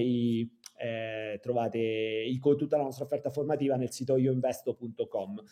Poi anche qui vi metto il link tra poco, lo trovate in chat oppure in descrizione. Quindi lo spieghiamo a livello tecnico nel dettaglio. Proprio in due parole, l'All Country World, qual è la differenza tra il classico SWDA e l'All Country World, che sarebbe questo, è che l'All Country World investe in tutti nel mondo, quindi paesi sviluppati e paesi emergenti, ci sono entrambi, mentre invece l'SWDA è soltanto paesi sviluppati. Ora, uno, giustamente la domanda, che potrebbe essere logica, anzi no, che è logica, dice: ma scusa, ma perché fai paesi sviluppati, investi soldi nei paesi sviluppati e non fai l'azionario, quello complessivo, dove ci sono anche i paesi emergenti? Oggettivamente è più diversificato anche con i paesi emergenti. Sì, vero, sarebbe più diversificato l'All Country World, e se qualcuno lo vuole mettere non è un'eresia. A livello personale, a livello di pianificazione, io preferisco, poi non so Danilo, se concordi con me, preferisco l'SWDA, quindi quello che tiene fuori i paesi emergenti, proprio perché i paesi emergenti, per definizione, l'avete visto proprio in questi giorni, sono paesi economicamente instabili, politicamente instabili, parecchio instabili, un po' in tutto, finanziariamente instabili, eccetera. Quindi è vero che la parola emergente nella testa delle persone, cioè emergente, quindi emerge, e se emerge io guadagno un sacco di soldi. Nella realtà è che sono paesi che non sono sviluppati, quindi guardatela al contrario, sono paesi non sviluppati che hanno tutti i loro problemi. E tra l'altro, se un paese non sviluppato diventerà in futuro un paese sviluppato, magari tra 10 anni, 20 anni, quello che è, entrerà automaticamente nell'SWDA, quindi nell'altro. Quindi io operativamente preferisco l'SWDA, quello che non ha i paesi emergenti, perché mi permette di investire nell'economia di tutto il mondo, ma solo dei paesi sviluppati, finanziariamente più stabili, economicamente più stabili, a livello di sistema finanziario più stabile. E se c'è qualche emergente sotto che un giorno dovesse diventare sviluppato, mi entra automaticamente in quello che ho già. Ok, quindi la Russia, tutto il problema della Russia nell'SWDA, credo che non ci sia, no? Adesso sono andando a memoria, non ci dovrebbe essere la Russia, però magari adesso vi faccio vedere l'ETF, questo qui è l'All Country World, e vediamo che oltre agli Stati Uniti, che chiaramente pesano sempre la maggior parte sia per l'SWDA che per l'All Country World, però vediamo che l'All Country World ha anche la Cina, 3,34% di Cina, a Taiwan, l'1,76% di Taiwan, dell'economia di Taiwan, quindi pensate se succede qualcosa all'economia di Taiwan, che insomma non è improbabile, noi avremmo in questo caso l'1,76% del capitale investito lì, che è poco, quindi non è concentrazione di rischio specifico, perché l'1,76% non stiamo concentrando niente, però rompe le scatole. Poi vedete questo 16% di altri, 16% di investimenti che vanno a finire su paesi che sono un po' instabili. Non è bellissimo. Se andiamo a prendere le performance a confronto, poi vediamo, quindi senza questo ragionamento, senza parlare di performance, poi andiamo a vedere a confronto l'SWDA piuttosto che l'All Country World, e vediamo che anche nel lungo termine, entrambi gli ETF prezzati in dollari, vediamo che nel lungo termine poi l'SWDA ha una marcia in più, 238% il Country World, 270% l'MSCI World. Quindi chiaramente il discorso non parte dalla performance, parte dalla logica. Poi la performance conferma quello che è la riflessione che abbiamo fatto. Dani, concordi su questo oppure no? Bah, ti direi di sì, concordo. Poi secondo me sono le classiche sfumature di grigio che nel lunghissimo periodo poi magari si eguagliano anche, no? Magari c'è l'anno che fa meglio uno, c'è l'anno che fa meglio l'altro. Però sì, anche io la ragiono così. Se uno fa in modo diverso, non dico che è sbagliato, no? Sono le classiche cose che dicono, no, ma io penso che un po' di emergenti vado a aumentare la diversificazione, quindi può essere quell'anno in cui poi gli emergenti fanno la parte del leone, sì, va bene, cioè, può essere. Sì. Come detto all'inizio, se uno ce lo mette non è un'eresia, quindi non è sbagliato, cioè gli emergenti, ma va bene. Sarebbe sbagliato se uno dice, ok, metto il 30% del portafoglio nell'indice russo, oppure nelle obbligazioni di quell'azienda che sta in Cina, che mi sembra. Quella è concentrazione di rischio specifica addirittura del lato emergente. In questo caso non è un'eresia, poi uno va, quindi lo può fare, ma va più che altro a considerazioni personali, ecco.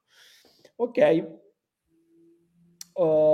Dani, Marco, leggo Marco Butti. Io ho fatto analizzare il mio portafoglio di Invest SCF e per essere loro cliente mi è stato chiesto l'1,4 all'anno. Scrivimi in privato, Marco, perché non è possibile come parcella, poi se magari sommi che ne so, non so cosa puoi sommare, però mi sembra strano, a meno che, esatto, magari sotto i 50.000 euro, 100.000 euro, è chiaro che situazione magari probabilmente molto complessa, cose del genere, però in genere, ripeto, chi ha un patrimonio, oddio, stavo per dire relativamente piccolo, ma sono sempre tanti bei soldi, 20-30.000 euro, può essere che l'incidenza del costo magari supera l'1%, ma perché consigliamo di dire, guarda, fai quest'anno, dopodiché ti insegniamo, ti mettiamo sui giusti binari e magari non siamo noi primi a dire non rinnovare. La cosa bella è proprio questa, no? Uno dice è troppo, indipendentemente da quello, no, è troppo, io non lo voglio fare. Però lo sapete quant'è, capito? Siete in grado di valutarlo. Tutte le persone che vengono all'analisi del portafoglio, 9 su 10, 99 su 100, anzi ancora di più, ma tu quanto paghi per l'investimento in banca e l'assicurazione? Boh. Quanto tempo è? No, io non pago niente. Non pago niente. Sono 10 anni che investo, non gli ho mai dato una lira. No, guarda che in realtà gli hai dato in 10 anni, gli hai dato 245.000 euro. Questi sono i numeri. Ah, non lo sapevo, mi sembra un po' troppo. Beh sì, effettivamente è un po' troppo, però lo scoprono dopo. Qui invece, prima di iniziare, dici guarda, questa è la parcella, l'accetti? Sì o no? Se l'accetti, bene, iniziamo. Non l'accetti, lo sai, l'hai valutato, questo è quello che paghi, questo è quello che ottieni, ti sta bene, non ti sta bene, se ti sta bene, bene, se non ti sta bene, il mondo è libero. Quindi in generale, cioè, nel senso, uno può anche dir di no, va benissimo, non c'è nulla di male in tutto questo, e va bene, no? È un processo però trasparente, chiaro, no? E dici ok, no, ma ti ho detto che è gratis la consulenza, poi ti scopri dopo 10 anni che hai pagato il 10% all'anno. Ok, quindi questo. Va bene. Ho visto arrivati diversi feedback, che la live, insomma, molto